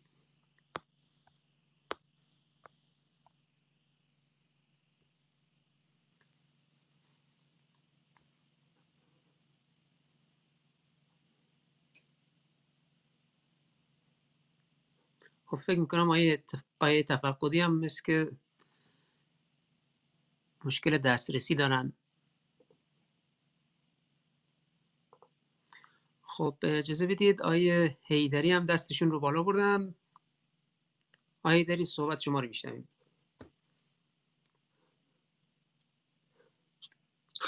سلام عرض می‌کنم خدمت همه دوستان. شود صدامو دارید؟ بله بله بفرمایید. من دو سه تا سوال دارم از شما یا جناب آقای اتفاق عرض شود اولا که در این صحبتی که الان بحث نهادها بود اه، جناب آقای اتفاق فکر می‌کنم یک لحظه به جای به نام می‌خواست نام آقای کانت رو ببره اسم آقای دکارت رو بردن. دکارت بحث عقل گرایی مطلق رو داشت تقریبا و آقای کانت حساب منتقد بود که عقل گرایی تنها مشکل رو حل نمی‌کنه. حالا این جهت فکر می‌کنم که بحث یک لحظه بحث جابجایی کلمات این یک. دومی که در بحث نهادها برداشت من این شد که نهادها بالاخره زیر مجموعه از یک نظام حالا جهانی یا ملی یک کشور هست. خود نهادها که نمی‌توانند حاکمیت نظام داشته باشند. این دو یه مطلب دیگه که از جلسات گذشته دارم این است که در بحث نظام های سوسیالیستی که آقای هگل یا مارکس و دیگران و سوسیالیست ها مطرح می‌کنن اونها این دسته از اندیشمندان تکلیف تکلیف رو روشن کردن که به هر حال جوامع جامعه اشتراکی بوده بردهداری بوده فودالیته بوده سرمایهداری بوده سوسیالیستی میشه و نهایتا به جامعه اشتراکی یا کمونیستی منجر میشه. آیا طرف مقابل یعنی اندیشمندانی که اعتقاد به نظام سرمایهداری یا بازار و اقتصاد آزاد دارن اونها هم چنین اه، نگاهی یا سویی به سمت جامعه به سوی خواهد رفت دارن و نهایتا حرفشون چی- هست؟ یعنی وضع موجود رو این رو کامل می‌دونن و کافی می‌دونن. و اینکه دنبال جامعه مثلا بهتر با نام و مشخصات و شناسنامه مشخص میدارن این سومین سال و اگر لطف کنن آقای اتفاق مثال هم بزنن برای کشورهایی که الان سرمایه داری هست یا مثلا فرض کنید با نظام اقتصاد آزاد یا اقتصاد بازار منظورم است اداره میشن اینا رو به دو سه تا کشور مثال بزنن ممنون علاوه بر اینا یک سوال آخرین این است که اگر در رابطه با محیط در ایران کارخانجات و یا کارگاه های وجود دارد که حساب برای محیط خطر بیشتری دارد. مثل کارخانجات لاستیک سازی و امثال هم. آیا اینها هم اینا را اگر در بخشی از برنامه قرار بدید و مطرح کنید؟ ممنون میشم تشکر می‌کنم. مرسی. متشکرم. داری از سوالات مهم و ظریفی که اشاره کردید. آیا اتفاق شما رو میشنویم؟ میکروفونتون هم باز است. ما صدای شما رو داریم. بله ممنون از ممنون سلام عرض می‌کنم خدمت آقای جلال ایدری عزیز. با همیشه پرسش های خیلی هوشمندانه و ظریفی رو مطرح می‌کنن. من اگه کانت دکارت رو که در کلام اشتباه کردم تصحیح می‌کنم. دکارت در واقع کسی است که می‌گوید شما دیگه نمی‌تونید به اون حواستون هم زیاد اطمینان کنید و باید تاکیدتون بر عقل باشه. من هستم چون میاندیشم و در واقع عقل اون چیزی هستش که می‌تونه ما رو نجات بده. با کمک عقلمون می‌تونیم سیطره داشته باشیم بر جهان. اما کانت بعد از دکارت می‌گوید که خیلی با اون عقلمون هم نمی‌تونیم در واقع اطمینان کنیم. پس بنابراین اون شخصیت اولی که باید مورد توجه قرار بگیره دکارت و شخصیت دومی که باید ازش اسم ببریم کانته. اون چیزی که می‌تونه موجب نگرانی باشه اون عقل دکارتیه. یعنی اون عقلی که فکر می‌کنه ما می‌تونیم همه چیز رو در جهان با اتکا به عقلمون و بریده از سنت بریده از تجربیات جوامع بشری در واقع از نو بسازیم. و اون آمون یکی از این آموزه های دکارت این هستش که نمی‌شود خیلی به اون عقلمون هم اطمینان کنیم. نمونهش هم همین عرایز بنده است در مورد مثلا قانون خانواده قانون آب هر چیزی شبیه به پرسش دومی رو که آقای حیدری عزیز مطرح می‌کنن این هستش که این نهادها تحت حاکمیت چه کسی است؟ در عرصه ملی تحت, تحت حاکمیت دولت ها هست در چارچوب دولت ملت ها دولت ها هستن که اینا رو در واقع تحت کنترل دارن. البته دولت که میگیم به مثلا فرض کنید که قانون وقتی میاد در یه جامعه تدوین می شود یعنی یه جامعه مبتنی بر حاکمیت قانون دیگه این دولت و اون دولت هم نمی‌تونه اون رو تغییرش بده. مگر اینکه مردم می‌خوان رو تغییرش بدن. یعنی وقتی ما داریم راجع نهاد صحبت می‌کنیم وقتی وقتی راجع حاکمیت قانون صحبت می‌کنیم یکی از مشکلات که مثلا باش مواجه اینه که یه چند نفر میان نماینده مجلس میشن فکر می‌کنن می‌تونن هر قانونی رو برای هر چیزی بذارن. می‌تونن آزادی یا حق حیات افراد رو سلب بکنن در حالی که اصلا اون مختار به این کار نیستن. اون نماینده مجلس حق نداره قانون رو در واقع تغییر بده. حاکمیت قانون باید در واقع زیربنای حاکمیت قانون باید حقوق طبیعی افراد باشه حق مالکیت حق آزادی و حق حیات باشه قانون اساسی یا قانون اساسی که در یک کشور با اتکای به این سه اصل حق حیات حق مالکیت و آزادی نوشته شده مبناست ستون و اصل کار در اون کشور و خود دولت و اینا باید تحت انقیاد اون باشن. اما بر نهادهای دیگری که مثل مثلا قانون آب یا قانون خانواده نوشته میشه به شرط اینکه با اون قانون قانونی که عرض می‌کنم که متکی به حقوق فردی باشه اگه بر اساس اون با اون تناقضی نداشته باشه بنابراین اون نهادها تحت حاکمیت دولت ملت ها هستن. بنابراین در پاسخ به سوال آقای هیدری عزیز نهادها با این مفهومی که عرض می‌کنم می‌تونن تحت حاکمیت ملی باشن و عرصه بین المللی هم توافق دولت ملت ها با همدیگه هستن. توافق کشورهای مختلف با همدیگه هستن. سومین بحثی که آقای هیدری مطرح می‌کنن بحث ظریفی است. شما در خدمتون ارز شود که اندیشه مارکس اینجوری بوده که مارکس معتقد بوده که ما در واقع جامعه اشتراکی داریم در طول تاریخ. ما یه جامعه اشتراکی اولیه داشتیم بعد یه جامعه فئودالی داشتیم. بعد خدمتتون هست شود که یه جامعه اشتراکی داشتیم یه جامعه بردهداری داشتیم یه جامعه فئودالی داشتیم. بعد نظام سرمایه داری و بعدش هم در واقع سوسیالیسم خواهد آمد و مارکس و انگلس تصور می‌کردن که اینا قوانین در واقع حاکم بر تاریخ است. و در واقع این قوانین حاکم بر تاریخ هست که تعیین می‌کنه که ما توی چه وضعیتی هستیم. خدمتتون از شود که وقتی که اینجوری باشه بنابراین یعنی وقتی به جهان اینجوری نگاه بکنیم وقتی تصور کنیم اینا قوانین حاکم بر تاریخ هستش بنابراین اون نهادها نهادهای نهادها چیزهای روبنایی هستن. به همین سبب هم مارکس و انگلس معتقد بودن که اون های اجتماعی که اسپوردیم یعنی اون جوامع اشتراکی اولیه جوامع بردهداری جوامع فئودالی و جامعه سرمایهداری و جامعه سوسیالیستی که بعدا خواهد آمد.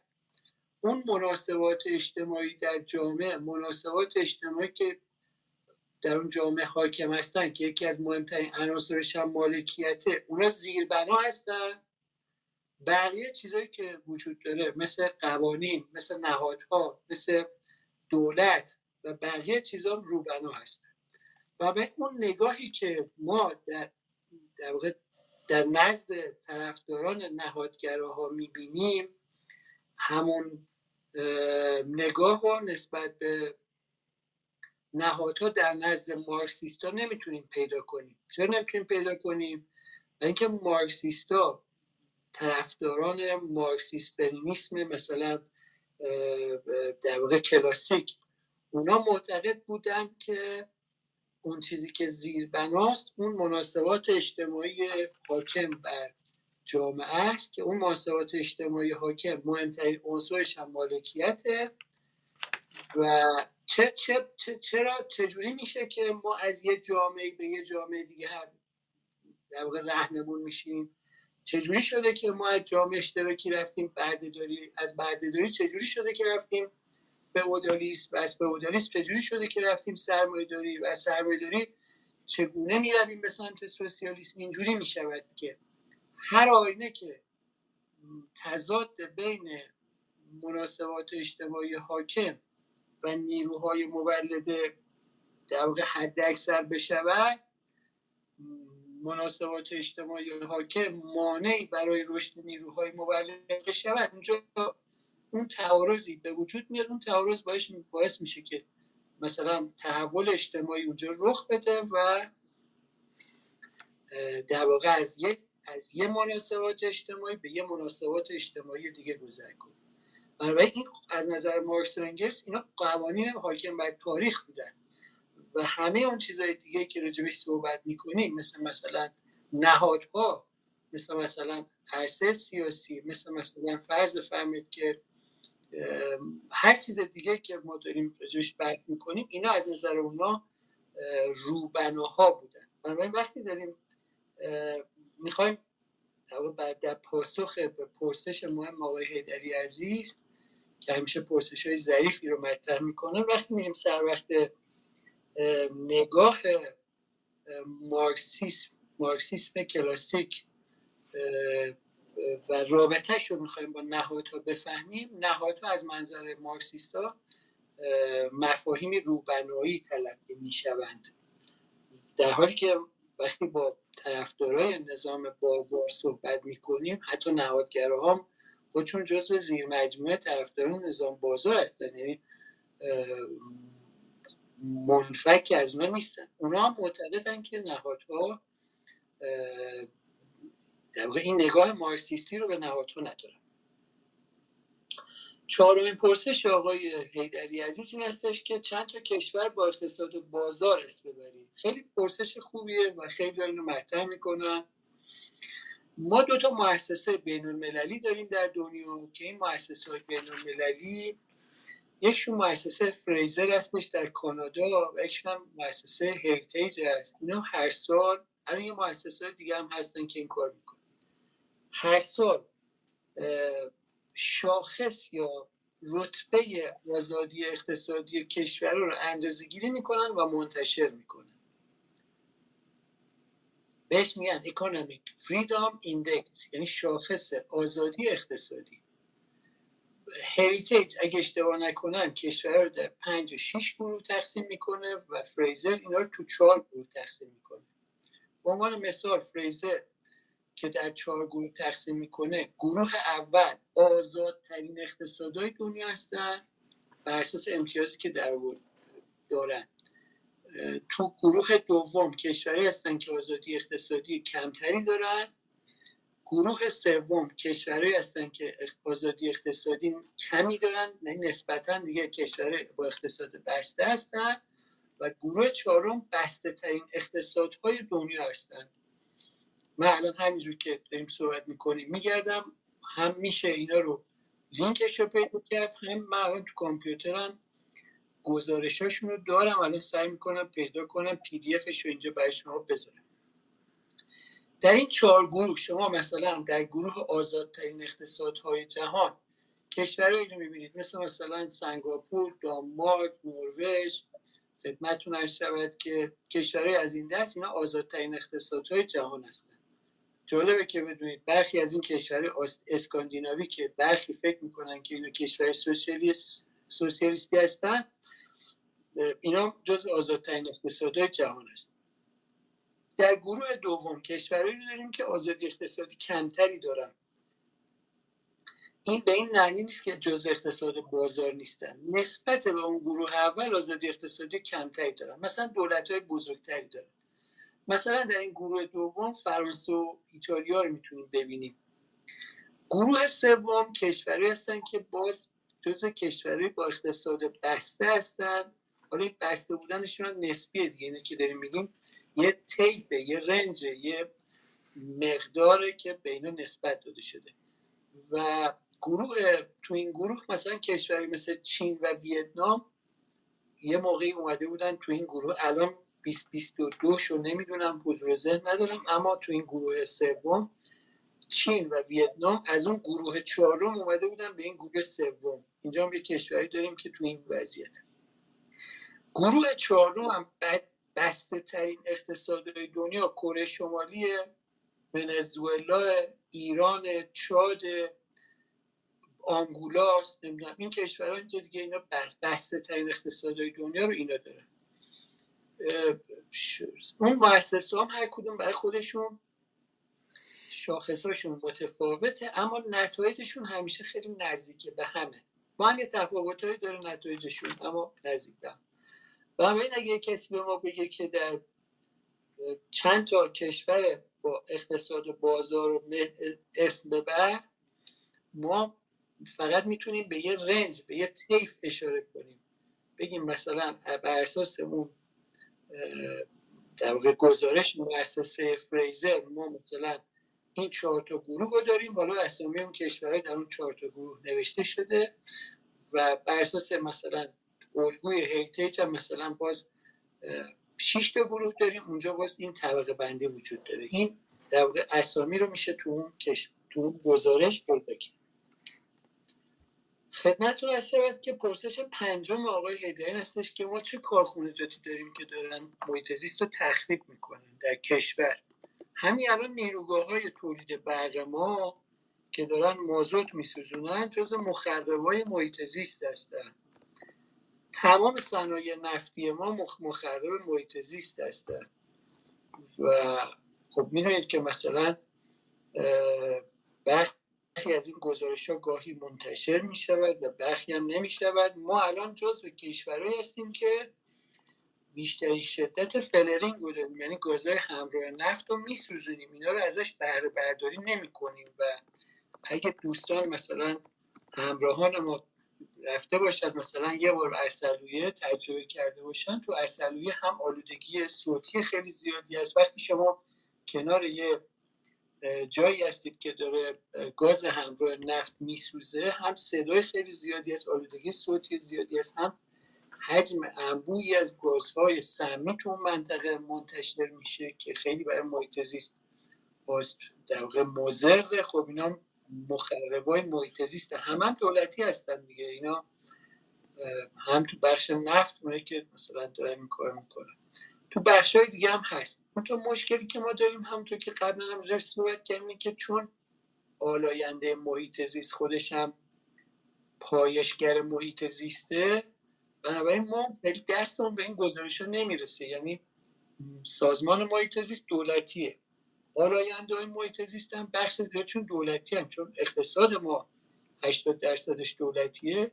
بنابراین آلاینده های محیط زیست هم خودشون دولتی هم. و بنابراین تا جایی که مثلا نهادهای مستقل سازمان مستقل می‌تونن اطلاع رسانی کنن و گاهگداری هم سازمان محیط زیست مثلا این کار می‌کنه می‌تونیم کشف کنیم که چقدر با چقدر از این صنایع در واقع آلاینده محیط زیسته. یادآوری می‌کنم که چند سال پیش مصوبه در کشور تصویب شده بود که ده هزار نمی‌دونم واحد مثلا آلاینده محیط از شهر خارج بشه از مثلا شهرهای اصلی خارج بشن و از حومه شهر هم خارج بشن و به خارج از شهر در مناطق دور از شهر منتقل بشن که حالا اینم هیچ وقت گزارشی من ازش ندیدم که بالاخره این پروژه به کجا رسید و چقدر از این صنایع اصلا به فعالیت خودشون ادامه دادن و چه مهم منتقل شدن یا نشدن اینم باز کوششیه برای پاسخ دادن و پرسش پنجم آقای جلال حیدری عزیز. آقای محمد زایدری عزیز.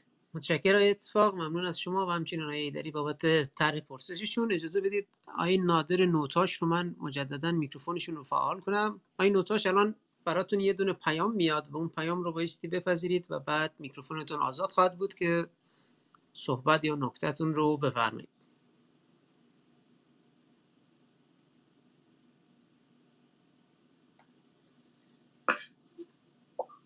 صدایی من میاد؟ بله بله صداتون داریم بفرمایید. بله بله صداتون داریم بفرمایید. جناب اتفاق خسته نباشید. خیلی ممنون از روشنگری شما. جناب اتفاق؟ این در مورد مالکیت خصوصی دریاچه ها که فرمودین. این چیزی که من به ذهنم شاید اشتباه می‌کنم. چه در بخش دولتی و چه در بخش خصوصی اینها هیچ کدوم مالکیتش مربوط به کسی مالکیتش به اشخاص نیستش مربوط به اشخاص نیستش. بعد خواستم در ضمن در مورد این محیط زیست که شما کلا فعال هستین؟ در مورد دولت ها به نظر من خیلی تاثیر موثری در حفظ محیط زیست دارن. خب ما به نظر من نباید این رو از نظر دور بداریم که دولت ها مؤثرترین فعالیت های علیه محیط زیست رو خواهند داشت و یا می‌تونن مانع اون فعالیت هایی که علیه محیط زیست هست انجام بشه. این رو شما بهشون اشاره نکردیم خواستم در این مورد هم اشاره بکنیم مخصوصا مثلا در مورد روسیه که مثلا نیروگاه اتمی چرنویل که منفجر شد و اون فاجعه عظیم رو به بار آورد و صدها سال ممکن هستش که تاثیرات مخرب اون در محیط زیست فعال باشه و انسان و حیوان و گیاهان از اون متاثر بشن. خواستم در این موارد توضیحاتی محبت کنید. خیلی ممنون میشم. سوالی ندارم دیگه. متشکرم. این نوتاش از طرح سوالات. سوالات مهمی که مطرح کردید. یه سوالی هم مرتبط با سوال اول های نوتاش برای من اومده. اتفاق اجازه بدید که این رو هم من بگم بخوانم از روش و بعد صحبت شما رو بشنویم. در ارتباط با تراژدی مشاعات است و گفتن که حالا نگرانی هایی که در حوزه محیط می‌تونیم داشته باشیم با عنایت به این که بسیاری از قسمت ها مثل معادن مثل برکه ها رودخانه ها جنگل ها و طالاب ها مرتبط به دولت است اما ارگان های مختلفی از دولت. بعضیش ممکنه مثلا دست منابع طبیعی باشه بعضیش ممکنه دست محیط باشه و یا جهاد کشاورزی و نظر شما در رابطه با این تراژدی مشاهات در حوزه محیط زیست چیست؟ ممنون های اتفاق. بفرمایید. بله ممنون از آقای نادر نوتاش عزیز. سلام از کنم خدمتشون و همونطور دوست عزیزی که در مورد تراژدی مشاهات پرسشی رو مطرح کردن ببینید من ارزم این نبود که در واقع من اصلا از این موضوع با این موضوع برخورد نکردم که حل مشکلات محیط زیستی مثلا یه دریاچه این هستش که الزاما مالک خصوصی داشته باشد یا نداشته باشد. چون اینجا ما از موضع طرفداران یه نظریه به خصوص صحبت نمی کنیم داریم نظریه ها رو بررسی می کنیم و بنابراین اینجا نه طرفدار یه نظریه هستیم نه مخالف یه نظریه هستیم. داریم نظریه رو بررسی می کنیم نقد می کنیم ارز کردم که برخی از طرفداران نظام بازار معتقدم که اگر یه دریاچه که مثلا دو بحران مواجه شده است اینو اگه مالک خصوصی داشته باشه یعنی اگه اینو با راهکار مالک خصوصی مسئلهش رو بهش نگاه کنیم مشکلاتش حل خواهد شد. حتی مثلا یه افرادی راجع به این صحبت کرده بودن. من راجع به اینم مطالب اینو نوشتم قبلا. افرادی معتقدن که اگه دریاها مالک خصوصی داشته باشن و اینا رو بتونیم با یه ابزاری مثلا از هم دیگه این بخشه که اینا مالکش هستن جدا کنیم مشکل حل میشه. عرض کردم که خب در مقابل با این نگاه افراطی نسبت به مالکیت همه مشاعات یه دم از اون طرفی معتقدن که نه اینا هیچ کدوم راه حل نیست. راه حل خود دولت ها هستن. دولت ها هستن که می‌تونن مسئله محیط زیست رو حل بکنن. این هم یه نگاه دیگه است.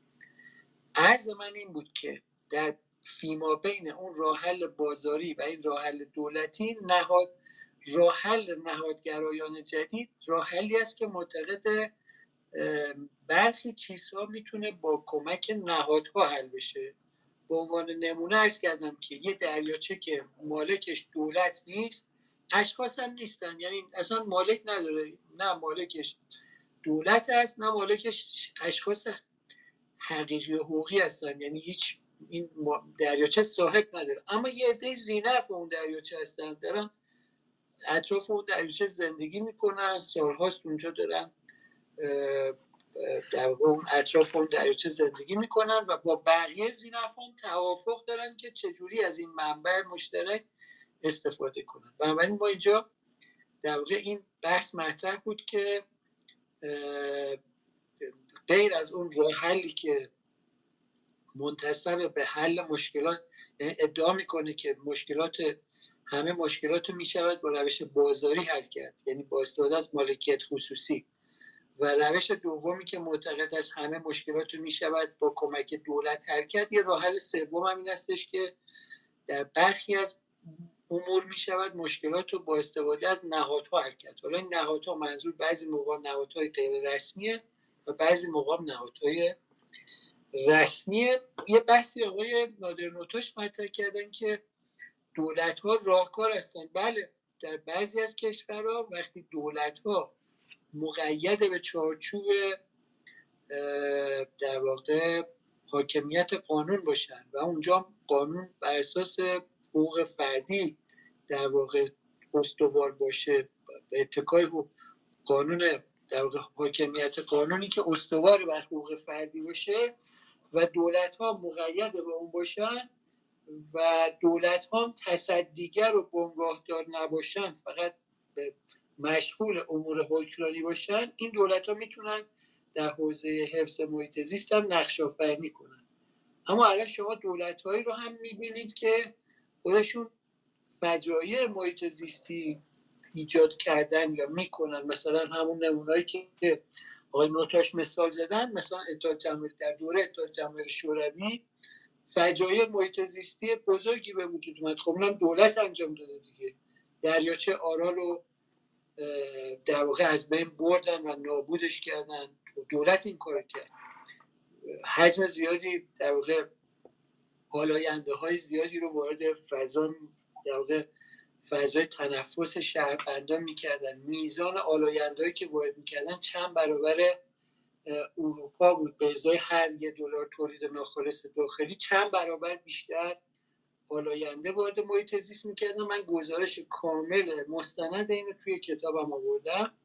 همین امروز هم دولت خودمون داره این کار می‌کنه یعنی ما الان دولت که قرار است حافظ محیط زیست باشه مازاد میده به نیروگاه های تولید برق و نیروگاه تولید برق مازاد میسوزونن و این مازاد سوزی خودش عامل عمده آلودگی شهرهای کشور. یکی از عوامل آلودگی شهرها اینه. یکی دیگه از عواملش خودروهایی که خودروسازای دولتی دارن تولید می‌کنن.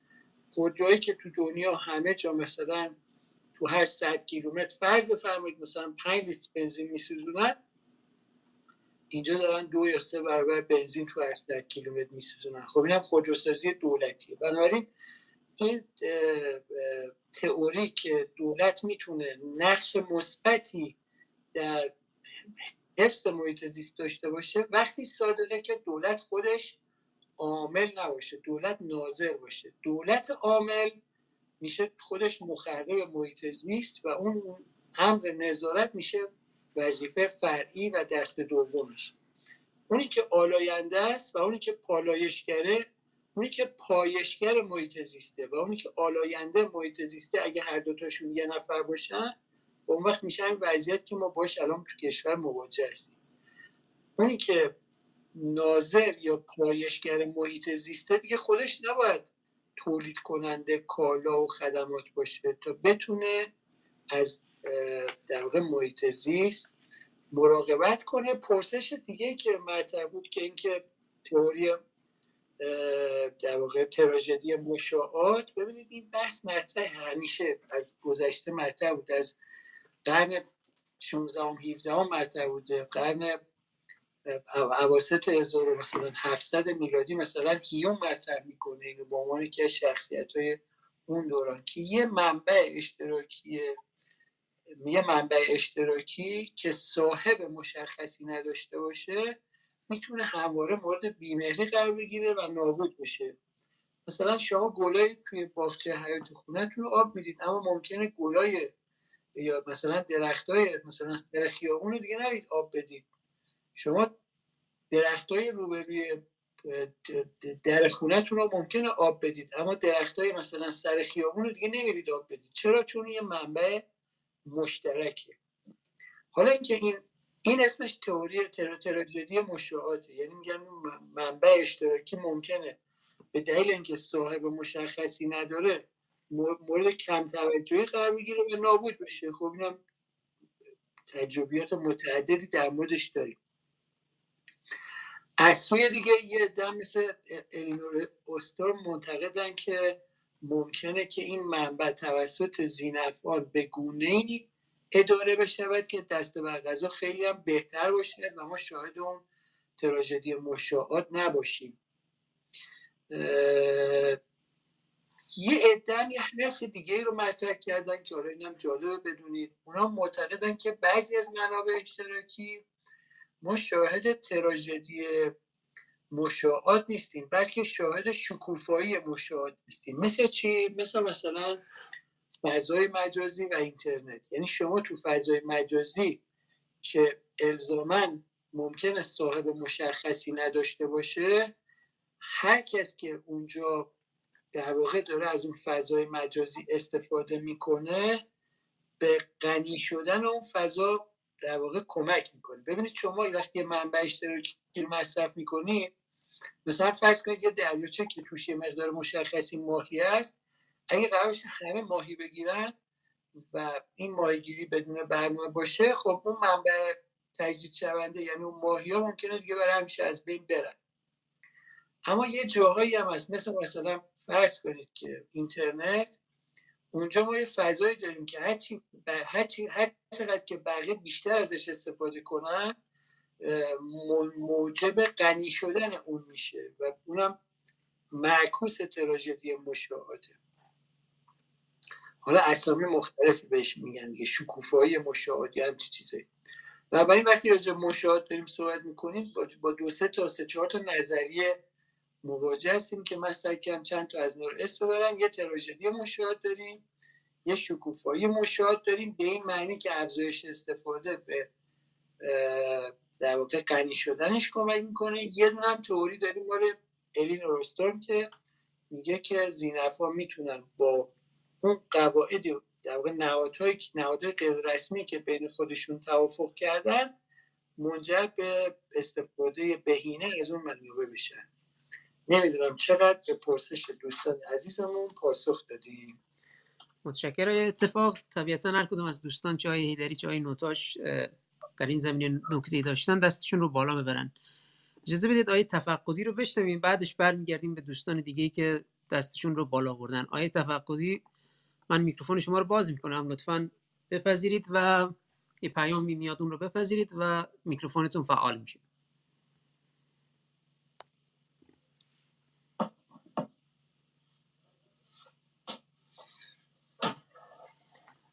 خب پس آیا اتفاق اگر آیا تفقدی اگر خطا میده؟ چون من می‌بینم شما نوشتید خطا میده. می‌خواید از اتاق برید بیرون مجدد وارد بشید و اگر فیلتر شکنتون روشنه فیلتر شکنتون رو خاموش کنید. احتمالا شاید خطا از اونجا باشه. خب اجازه بدید آیا نوتاش سوالشون رو که الان پرسیدن و مجدد میکروفون بدم که موضوعتون رو مطرح بفرمایید. آیا نوتاش بفرمایید.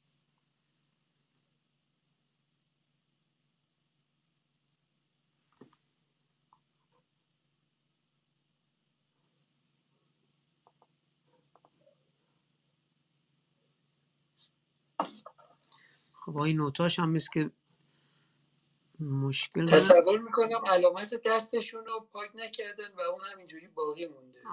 از اون بابت که شاید اینجوری شده باشه.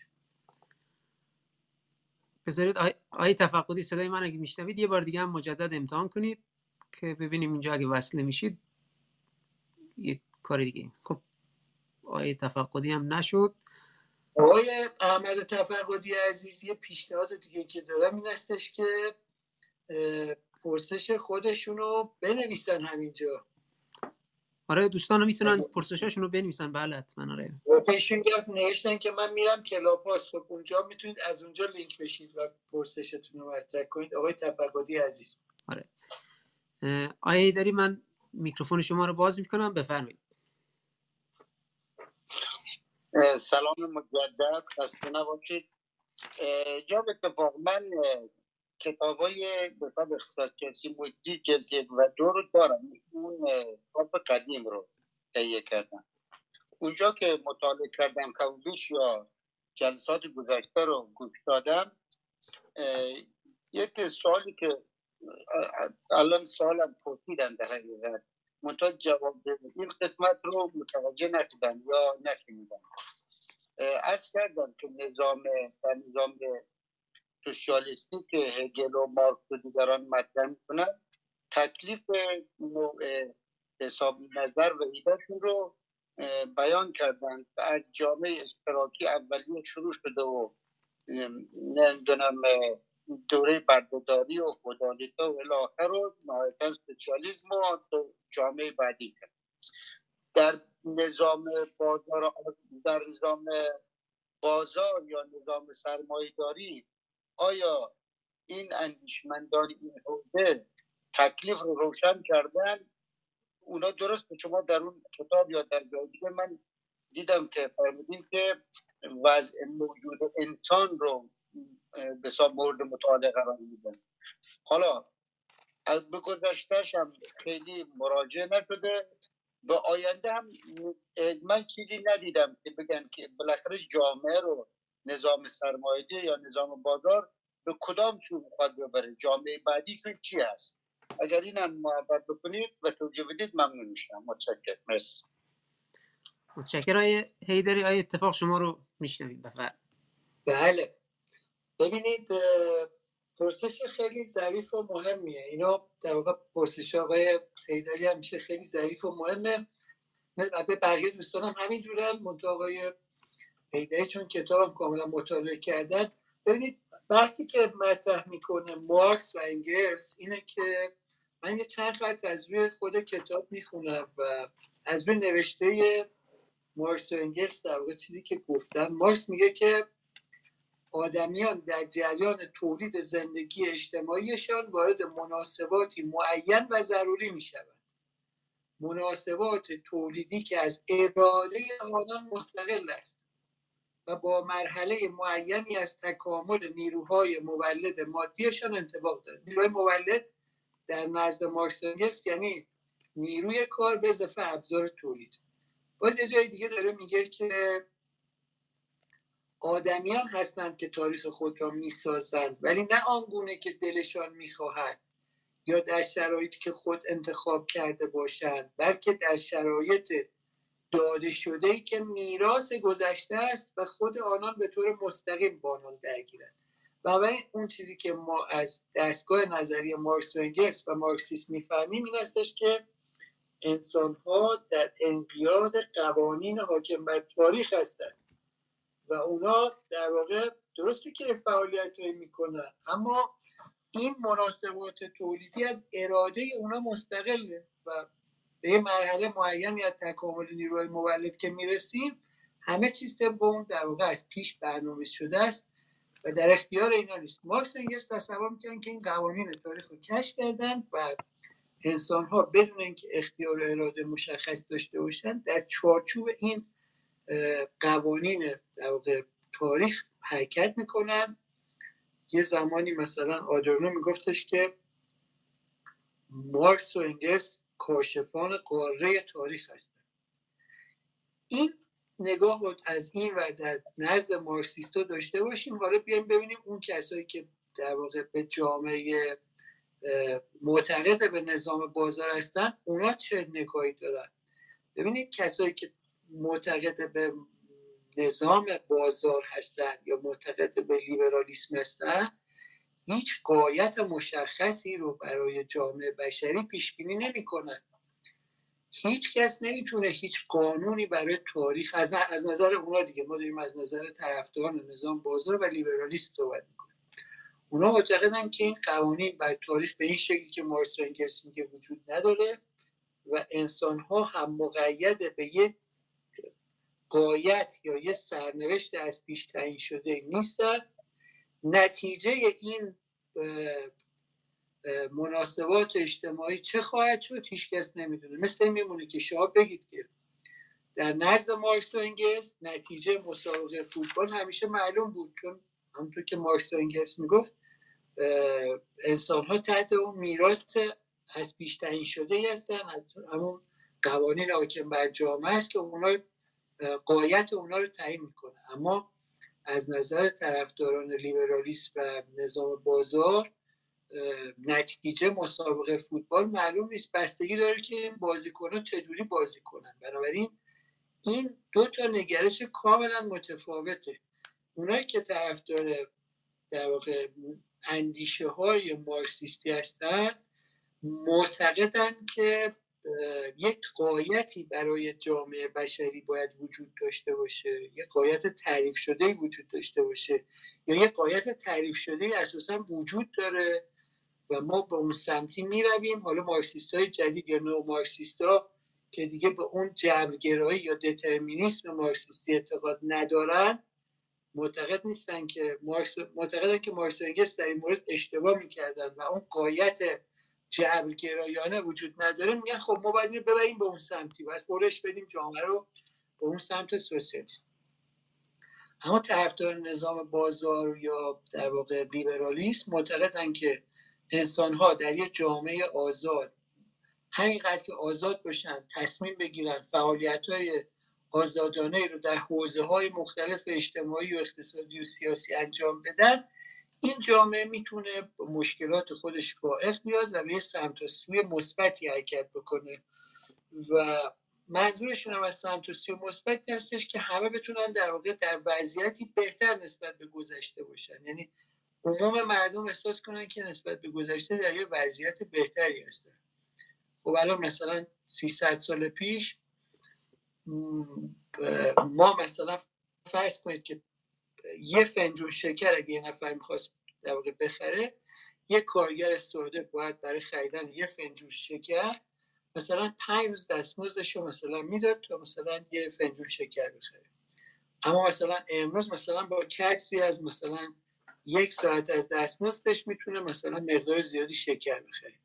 این افزایش قدرت خرید افزایش امید به زندگی امید به زندگی شاخص اقتصادی و سلامتیه. مثلا امید به زندگی 300 سال پیش مثلا 30 سال بوده یعنی افراد متوسط عمر افراد مثلا حدود 30 سال بوده. الان رسیده مثلا به حدود 75 سال. شاخص امید به زندگی مثلا افزایش پیدا کرده. قدرت خرید افزایش پیدا کرده. یه سطح متوسط تحصیلات افزایش پیدا کرده. نسبت زنان تحصیل کرده به کل جامعه افزایش پیدا کرده. و مثلا صد تا شاخص وجود داره بر اساس اون شاخص ها به نظر می‌رسه که زندگی انسان ها بهتر شده. اما این به معنی این نیست که اونجوری که مارکس و انگلس در چارچوب در واقع مارکسیسم لنینی مارکس مارکسیست در واقع تعریف می‌کردن یک قایتی وجود داره و جامعه یا به صورت جبرگرایانه به اون سمت می‌رود یا ما باید سعی کنیم جامعه رو به اون سمت حول بدیم که برود. چون مارکسیست های قدیم بر این عقیده بودن که این به صورت جبرگرایانه و دترمینیستی به اون سمت می‌رود مارکسیست های جدید نو مارکسیست های جدید معتقدن که نه نمی‌رود اما ما باید حولش بدیم برود اون سمتی. طرفداران نظام بازار نظام لیبرالیسم معتقدن که اگه در یک جامعه افراد آزادانه بتونن به فعالیت های اجتماعی اقتصادی خودشون خود در واقع بپردازن به یه وضعیت مطلوبی جامعه می‌رسه و این وضعیت مطلوب هم به این منظر است که مرد در واقع ساکنان چنین جامعه ای اعضای چنین جامعه در وضعیتی هر روز قرار می‌گیرن که نسبت به روز قبلشون خودشون احساس کنن که وضع بهتری داشتن. این دو تا نگاه کاملا متفاوته. یعنی اونا یه قایتی رو تصور می‌کنن. به همین دلیل است که آقای هیدری می‌پرسه که خب این جامعه به کجا میره؟ اصلا جایی قرار نیست بره که. ببینید وقتی ما میگیم این جامعه به کجا می‌رود یعنی ما یه جایی رو سراغ داریم که اون قایت یه قایت مطلوبیه و اگه اونجا جامعه به اون سمت بره از نظر ما از نظر من یا از نظر آقای هیدری اون یه قایت یا سرنوشت مطلوبی برای جامعه است. در حالی که بقیه ممکنه معتقد نباشن که این قایت یا سرنوشت برای جامعه قایت یا سرنوشت مطلوبی است. تفاوت بین مارکسیسم و لیبرالیسم هم همینه. در مارکسیسم یه نفر به اسم مارکس میاد میشنه یه قایت مطلوبی رو برای کل جامعه تعریف می‌کنه و میاندی اینجوری میاندیشه که اگه جامعه به اون سمت بره همه به خیر و سعادت رسیدن. در حالی که در لیبرالیسم کسی به خودش اجازه نمی‌دهد که یک قایتی رو برای بقیه تعریف کنه و بگه اگه همه به اونجا برسن این نقطه مطلوب است.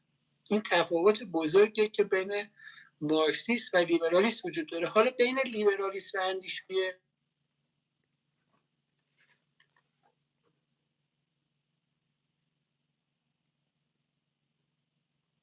خب، فکر می‌کنم صدای اتفاق رو نداریم. اجازه بدید ببینم مشکل کجاست. چند بار قطع شد. آره عرض می‌کردم در مقایسه بین اندیشه های لیبرالیستی و اندیشه های مذهبی هم همین مشکل رو دارید به این معنی که شما در اندیشه های مذهبی هم یک قایت یا سرنوشتی رو برای کل جامعه در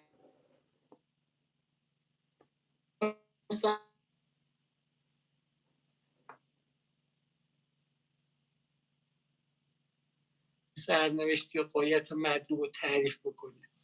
و این در واقع من می‌خوام از آقای تلهیدری سوال کنم که وقتی در مورد این, این پرسش رو مقدمتا مطرح می‌کنن که مثلا یه جامعه مبتنی بر اقتصاد آزاد یا لیبرالیست به کجا می‌رود باید پیشا پیش از خودشون بپرسن که به کجا برود مطلوب است و اگه پاسخی برای این پرسششون پیدا کردن باید بپرسن که آیا بقیه هم با این قاید یا سرنوشت موافقن یا خیر؟ چون اینو باید یه کسی از کسی که داره مدعی میشه که یه قاید یا سرنوشت مطلوبی وجود داره باید به بقیه پاسخ بده که این قاید یا سرنوشت چگونه مطلوب شده است.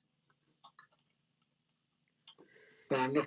متشکرای اتفاق متشکرای هیدری که توضیحاتتون رو و سوالاتتون رو ارائه دادید.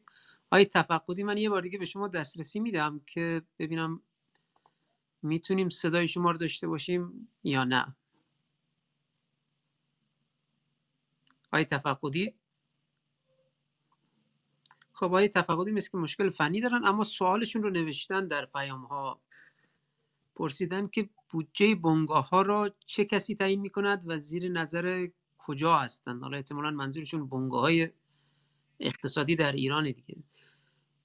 و بعد نوشتن بدون بودجه نمی‌توان قانون گذاشت و در یک قسمت دیگه نوشتن احساس یا عقل. و ترکیب این دو هم پیش آمده یا نه آیا خرد جمعی هم پیش آمده؟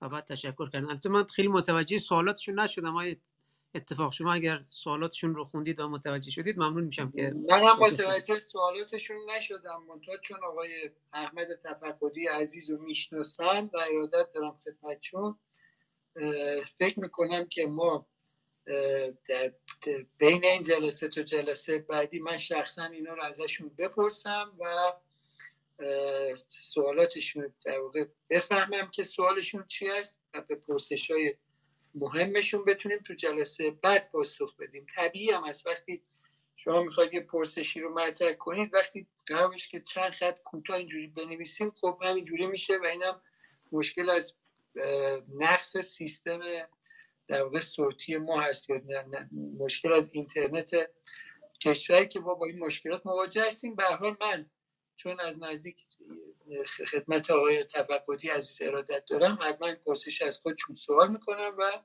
جلسه بعد خدمتشون پاسخ میدیم. چون منم خیلی متوجه این نوشته ها نمیشم. می‌فهمم که ایشون هم تلاش داشتن که منظورشون رو خیلی خلاصه و موجز بیان کنن اما خب نمیشه. متوجه شد. ممنون. متشکر از شما اتفاق. ممنون ای تفقدی که سوالاتتون رو حالا در چت مطرح کردید. قطعا چه برای من چه, برای اتفاق بفرستید سوالات رو چه در حالا فرصت آینده یا در جلسه بعدی بهش خواهیم پرداخت. اجازه بدید یکی دو تا سوال دیگه هم برای من فرستادن که اینها رو هم مطرح کنیم که دیگه تقریبا دو ساعت و ده دقیقه از جلسه گذشته دیگه بریم به سمتی که جنبندی کنیم. پرسیدن از از این پرسیدن که تاثیر نهادهای رسمی بر محیط زیست بیشتر است یا غیر رسمی و اینکه جنبش های محیط زیستی در بستر نهادهای رسمی اتفاق میفته یا ناشی از مداخلات نهادهای غیر رسمی بر حالا محیط زیست و عوامل مربوطه شه ممنون اتفاق.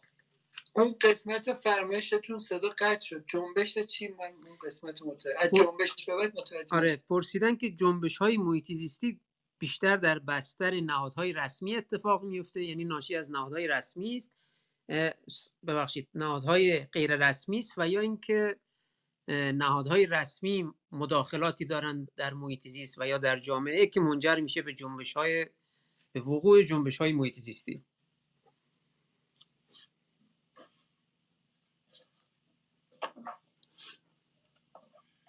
آقای حیدری عزیز من بازم صداتون قطع شد. میشه یه بار دیگه آره. از اول پرسش بخونید خواهش می‌کنم.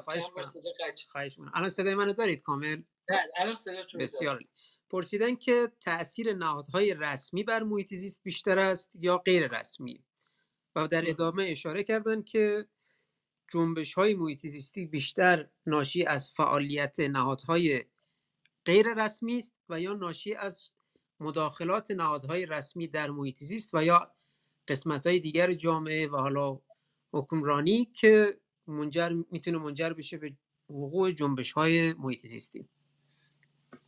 ببینید در این موز در این مورد در واقع در واقع گزارشی در اختیار نداریم که یک کسی بتونه به ما توضیح بده که تخریب های محیط زیستی امروز ما ناشی از نهادهای غیر رسمی است. ببینید ما در واقع عمده تخریب محیط زیستمون ناشی از مداخلات دولتی است. بخشی از مشکلات امروز ما ناشی از مداخلات دولتیه. و حالا دست بر غذا چون ما در کشوری زندگی می‌کنیم که مداخله دولت در اقتصاد خیلی زیاده اینو بیشتر از هر کس دیگه می‌تونیم متوجه بشیم. یعنی شما وقتی که به مشکلات محیط زیستی کشور نگاه می‌کنید می‌بینید از انبوهی از مشکلات محیط زیستی ما خودش ناشی از مداخله دولت در اقتصاد است. این اقتصاد دستوری که ما باش مواجه هستیم این هم همینه دیگه این ناشی از همینه. دولت در تمام عرصه های اقتصادی فعالیت می‌کنه. حالا این عرصه ها مثلا مربوط و نامربوط در همه عرصه داره فعالیت می‌کنه. باشگاه فوتبال داره می‌کنه. مثلا پرتغال شبعید وارد می‌کنه. نمی‌دونم سیگار تولید می‌کنه خودرو تولید می‌کنه. همه صنعت انرژی در ید مثلا در اختیار مثلا دولته و بنابراین شما با یه دولتی مواجه هستید که خب داره همه کار می‌کنه دیگه. و کسی هم نمی‌تونه کنترلش کنه چون کسی که قرار کنترلش کنه خودش بود. یعنی دولت نظام حکمرانی قرار بود که به عنوان پایشگر محیط زیست به کنترل محیط زیست بپردازه. اما از اونجایی که خودش فعال اقتصادی خب نمی‌تونه همینجوری عمل کنه. بنابراین بیشترین حجم تخریب های محیط زیستی هم همین نهادهایی هستن که توسط نهادهای رسمی هستن که توسط دولت ایجاد شده. یعنی شما نبینید که یه مثلا در یه روستایی یه نهاد غیر رسمی مثل مثلا حقابه منجر به نابودی مثلا محیط شده باشه. مثلا سالهای سال می‌بینید که در یه روستا یه حقابه وجود داشته همه طبق اون داشتن یه قاعده رو عمل می‌کردن. همین الان شما اگه مثلا تشریف ببرید به سواحل قشم در کشور اونجا مثلا ماهیگیرایی که اونجا هستن یه سبدایی دارن که اون سبدا رو میندازن در داخل آب و اونجا ماهی سید می‌کنن. سالهای سالی که اونا با هم در مورد اینکه این مثلا ماهیگیرات چند تا سبد دارن چجوری این کار می‌کنن یه توافقاتی دارن بنابراین مشکلات محیط زیستی ما غالبا ناشی از اون نهادهای غیر رسمی که فیما بین زینفانه یه منبع مشاعر رخ نمیده. بیشتر ناشی از اون مداخلات دولتیه. مثلا دولت میاد دولت اومده در یه دوره مثلا مجوز داده به یه عده خدمتتون هست که برید چاه عمیق مثلا درست کنید این دوره مثلا ناصرالدین شاه که دست می‌کرد تو جیبش مثلا چند تا سکه اشرفی به هر کسی می‌خواست مثلا می‌داد دولت هم دست کرد تو جیبش گفته حالا برید هر کی می‌خواد بیا اینجا مجوز بگیره برید مثلا چاه بزن چاه عمیق بزن مثلا. خب اینا مداخلات دولتیه. مثلا شما می سرشاخه آب دولت رفته مثلا تغییر داده آب از یه جایی برشته برده یه جای دیگه. توی کارخونه اومده کارخونه پتروشیمی و فولاد توی مناطق مثلا بی آب مثلا احداث کرده. بنابراین ما مشکل عمدمون اینه که در واقع توی محیط زیست با نهادهای رسمی بیشتر مواجه هستیم این در مورد جاییه در مورد ساحتیه که دولت در واقع تصدیگری و بنگاهداری می‌کنه. اما تو کشوری که اون در واقع به قول والیس و وینگاست و داگلاس نورس اون کشورهای کشوری که در زمره کشورهای که دسترسی باز هستن کشور لیبرال دموکراتیک و اینا خب اون نهادها در واقع تخریب منجر به ممانعت از تخریب محیط زیست میشه. بنابراین اونجا دیگه با این معنا روبرو نیست. اما جنبش های محیط زیستی خیلی ارتباطی نمی‌تونن با نهادها داشته باشن. جنبش های محیط زیستی مترصد اینن که نهادهای رسمی روی نهادهای رسمی تاثیر بذارن. مثلا یه قوانین یه جایی در واقع وجود داره. جنبش های محیط زیستی میکوشن که اون قوانین در واقع اون نهادهای قوانین رسمی رو یه تغییر روش بدن. خب در یه جاهایی هم موفق شدن دیگه. یه تلاشایی کردن. یه یه یه مصوبه ایجاد شده که مثلا در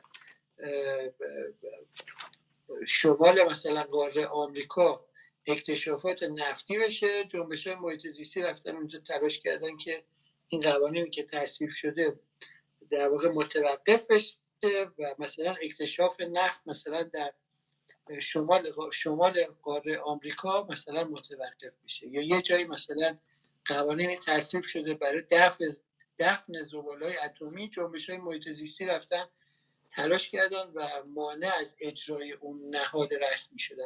این جنبش های محیط زیستی یکی از معمولیت هاشون در واقع تغییر نهادهای رسمیه. نهادهای رسمی که توسط دولت ها و معمولا گاهی با در زد و بند با زینفعانی ممکنه تصویب شده باشه. آقای هدری هست متشکرم. اتفاق دو تا سال دیگه هم هست که میشه به عنوان سالهای نهایی پرسید. می‌خواید من دوتا رو همزمان بگم؟ شما متناسب با بفرمایید پرسیدن البته این در ادامه سال قبلی گفتن مثال هایی از جنبش محیط زیستی در حالا در قسمت های مختلف دنیا. احتمالا مثلا منظورشون شاید این بوده که در قاره های مختلف بیارید. حالا گفتن مثال هایی اگر می‌دونید بیارید. و دومی که گفتن آیا ارتباط مستقیمی بین آزادی اقتصادی و محیط وجود دارد یا نه؟ مثلا اگر مثال هم زدن که اگر کشوری آزادی اقتصادیش بیشتر بود می‌تونیم بگیم که شرایط محیط زیستیش بهتره یا نه؟ ممکنه مورد به مورد فرق کنه. متشکرم آقای اتفاق بله در مورد جنبش های محیط زیستی که من سعی کردم یه دو تا مثال بزنم. تو توضیح قبلی در مورد آزادی اقتصادی و رابطش به محیط زیست کاملا می‌تونیم اینو احساس کنیم دیگه. ما اگر همون جداولی رو که عرض کردم که رتبه های آزادی اقتصادی کشورهای مختلفه مقابل خودمون بذاریم و رتبه اون کشورها رو در مورد محیط زیست در واقع اون اعداد هم در واقع در مقابلشون بذاریم کاملا اینا یه رابطه مشخصی دارن. یعنی هر چقدر آزادی اقتصادی اون کشورها بیشتر میشه رتبه کیفیت محیط زیست اون کشورها هم رتبه بهتریه و برعکس. شما هر چقدر میرید به سمت رتبه های اقتصادی با آزادی کمتر شاخص در کیفیت محیط زیست بدتر میشه. البته یه استثناءاتی تو اینجا وجود داره. این استثناءات هم مربوط به اینه که شما بعضی از کسایی که در آزادی اقتصادی بسیار کمتری دارن اونا اصلا فعالیت اقتصادی هم انجام نمیدن و بنابراین اصلا رتبه کیفیت محیط زیستشون هم اونجا اختلالی شما درش نمی‌بینید. بنابراین اینو باید یه جوری در تناسب با مقدار تولید ناخالص داخلی یا جی دی پی اون کشورها سنجید. به عنوان نمونه شما ممکنه در یک کشوری مثل کوبا وقتی می‌خواید کیفیت محیط زیست و شاخصش رو اندازه بگیرید. یا مثلا میزان انتشار کربن اونجا اندازه بگیرید. می‌بینید که اینا عددهای خیلی خوبی به دست میاد. مثلا انتشار کربن پایینی دارن یا کیفیت محیط زیستشون خیلی بد نیست. اما دلیل اصلیش این است که اساسا اونا سهم بسیار اندک و ناچیزی در تولید ناخالص جهانی دارن. یعنی از مجموع کالا و خدماتی که در جهان تولید میشه سهم این کشورها اونقدر ناچیزه که نزدیک به صفر خب طبیعتا انتشار کربن هم نداره. اینکه کسی هیچ کالایی تولید نکنه یا کالای اندکی تولید کنه و در واقع اه، آلایندگی کمتری داشته باشه که خب هنری نیست.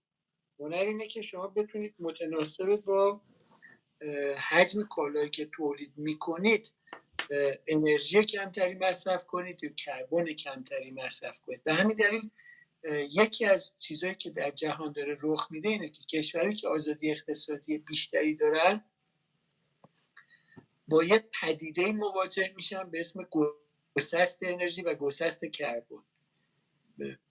absolute decoupling یا relative decoupling کربن decoupling یا انرژی decoupling یعنی در واقع در گذشته اونا به ازای هر یه دلار تولید ناخالص داخلی یا GDP که داشتن نسبت به گذشته مقدار کربن یا مقدار مقدار انرژی بیشتری مصرف کردن یا مقدار کربن بیشتری مصرف کردن.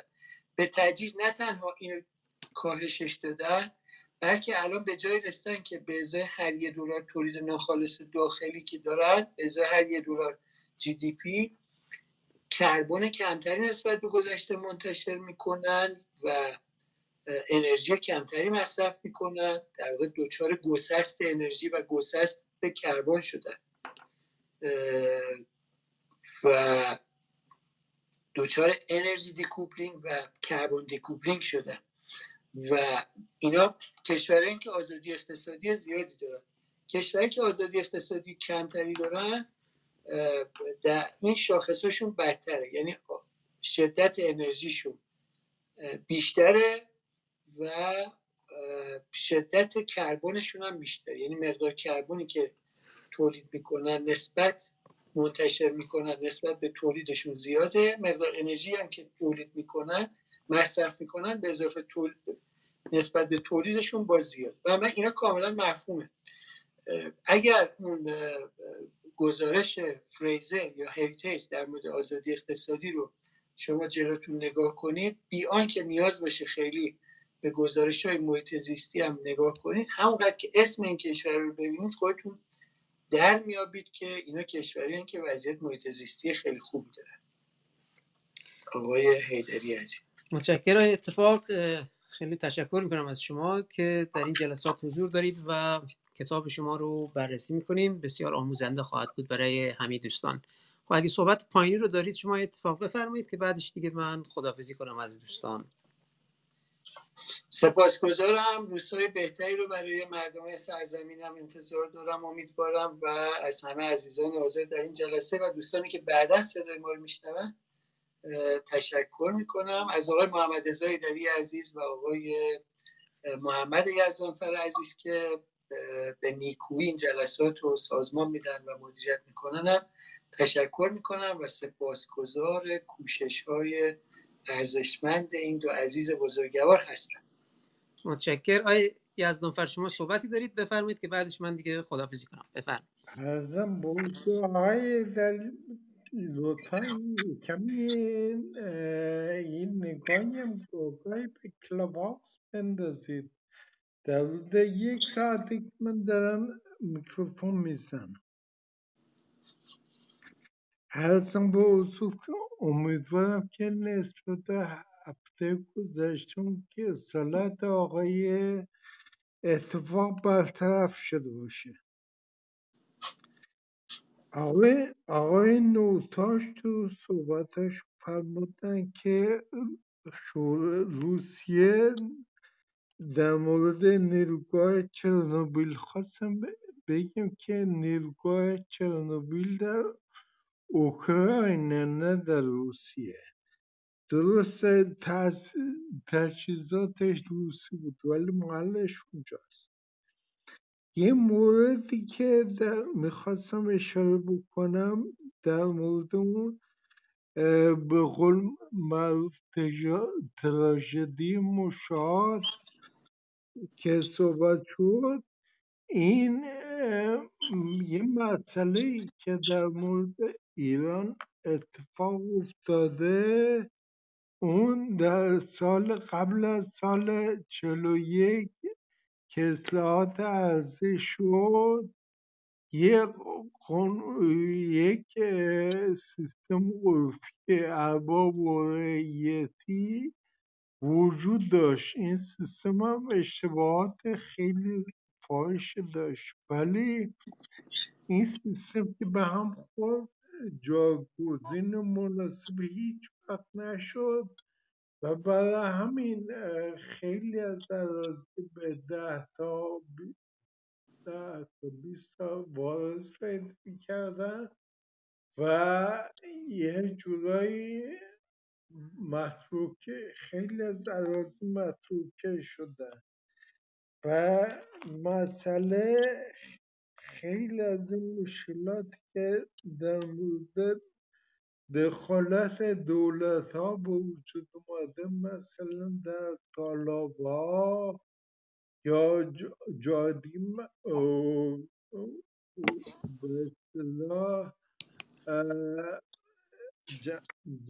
انفجار جمعیت عدم تطابق خود تصمیم گیری ها با تغییرات اقلیمی و این مشکلاتی به وجود آورده که ما الان شاهد مشکلات محیط زیستی هستیم که در تمام موارد محیط زیستی دولت مداخله دولت به نتایج وحشتناک رسیده. متشکرم. متشکرم آقای یزدانفر اه، آقای اتفاق شما در زمینی صحبت های آقای یزدانفر نکته اگه دارید بفرمایید اگر نه که من صحبت پایینایی و خداحافظی کنم. منم عرضی ندارم. تشکر می‌کنم. ممنون از آقای محمد یزدانفر عزیز. سپاسگزار لطف همه شما هستم. تشکر و بدرود. ممنونم. منم از شما تشکر می‌کنم. آقای یزدانفر از شما هم تشکر می‌کنم که نکات و نظراتتون رو اشاره کردید. همچنین از همه دوستانی که از ابتدای جلسه تا انتهای جلسه با ما بودن هم سپاسگزاری ویژه می‌کنم. همچنین دوستانی که بعدا صدای ما رو خواهند شنید. جلسه امروزمون جلسه هفتم بود. از سری جلسات کارگاه اقتصاد سیاسی محیط زیست در ارتباط با نهادگرایان و محیط زیست به گفتگو نشستیم. جلسه بعدیمون جلسه هشتم.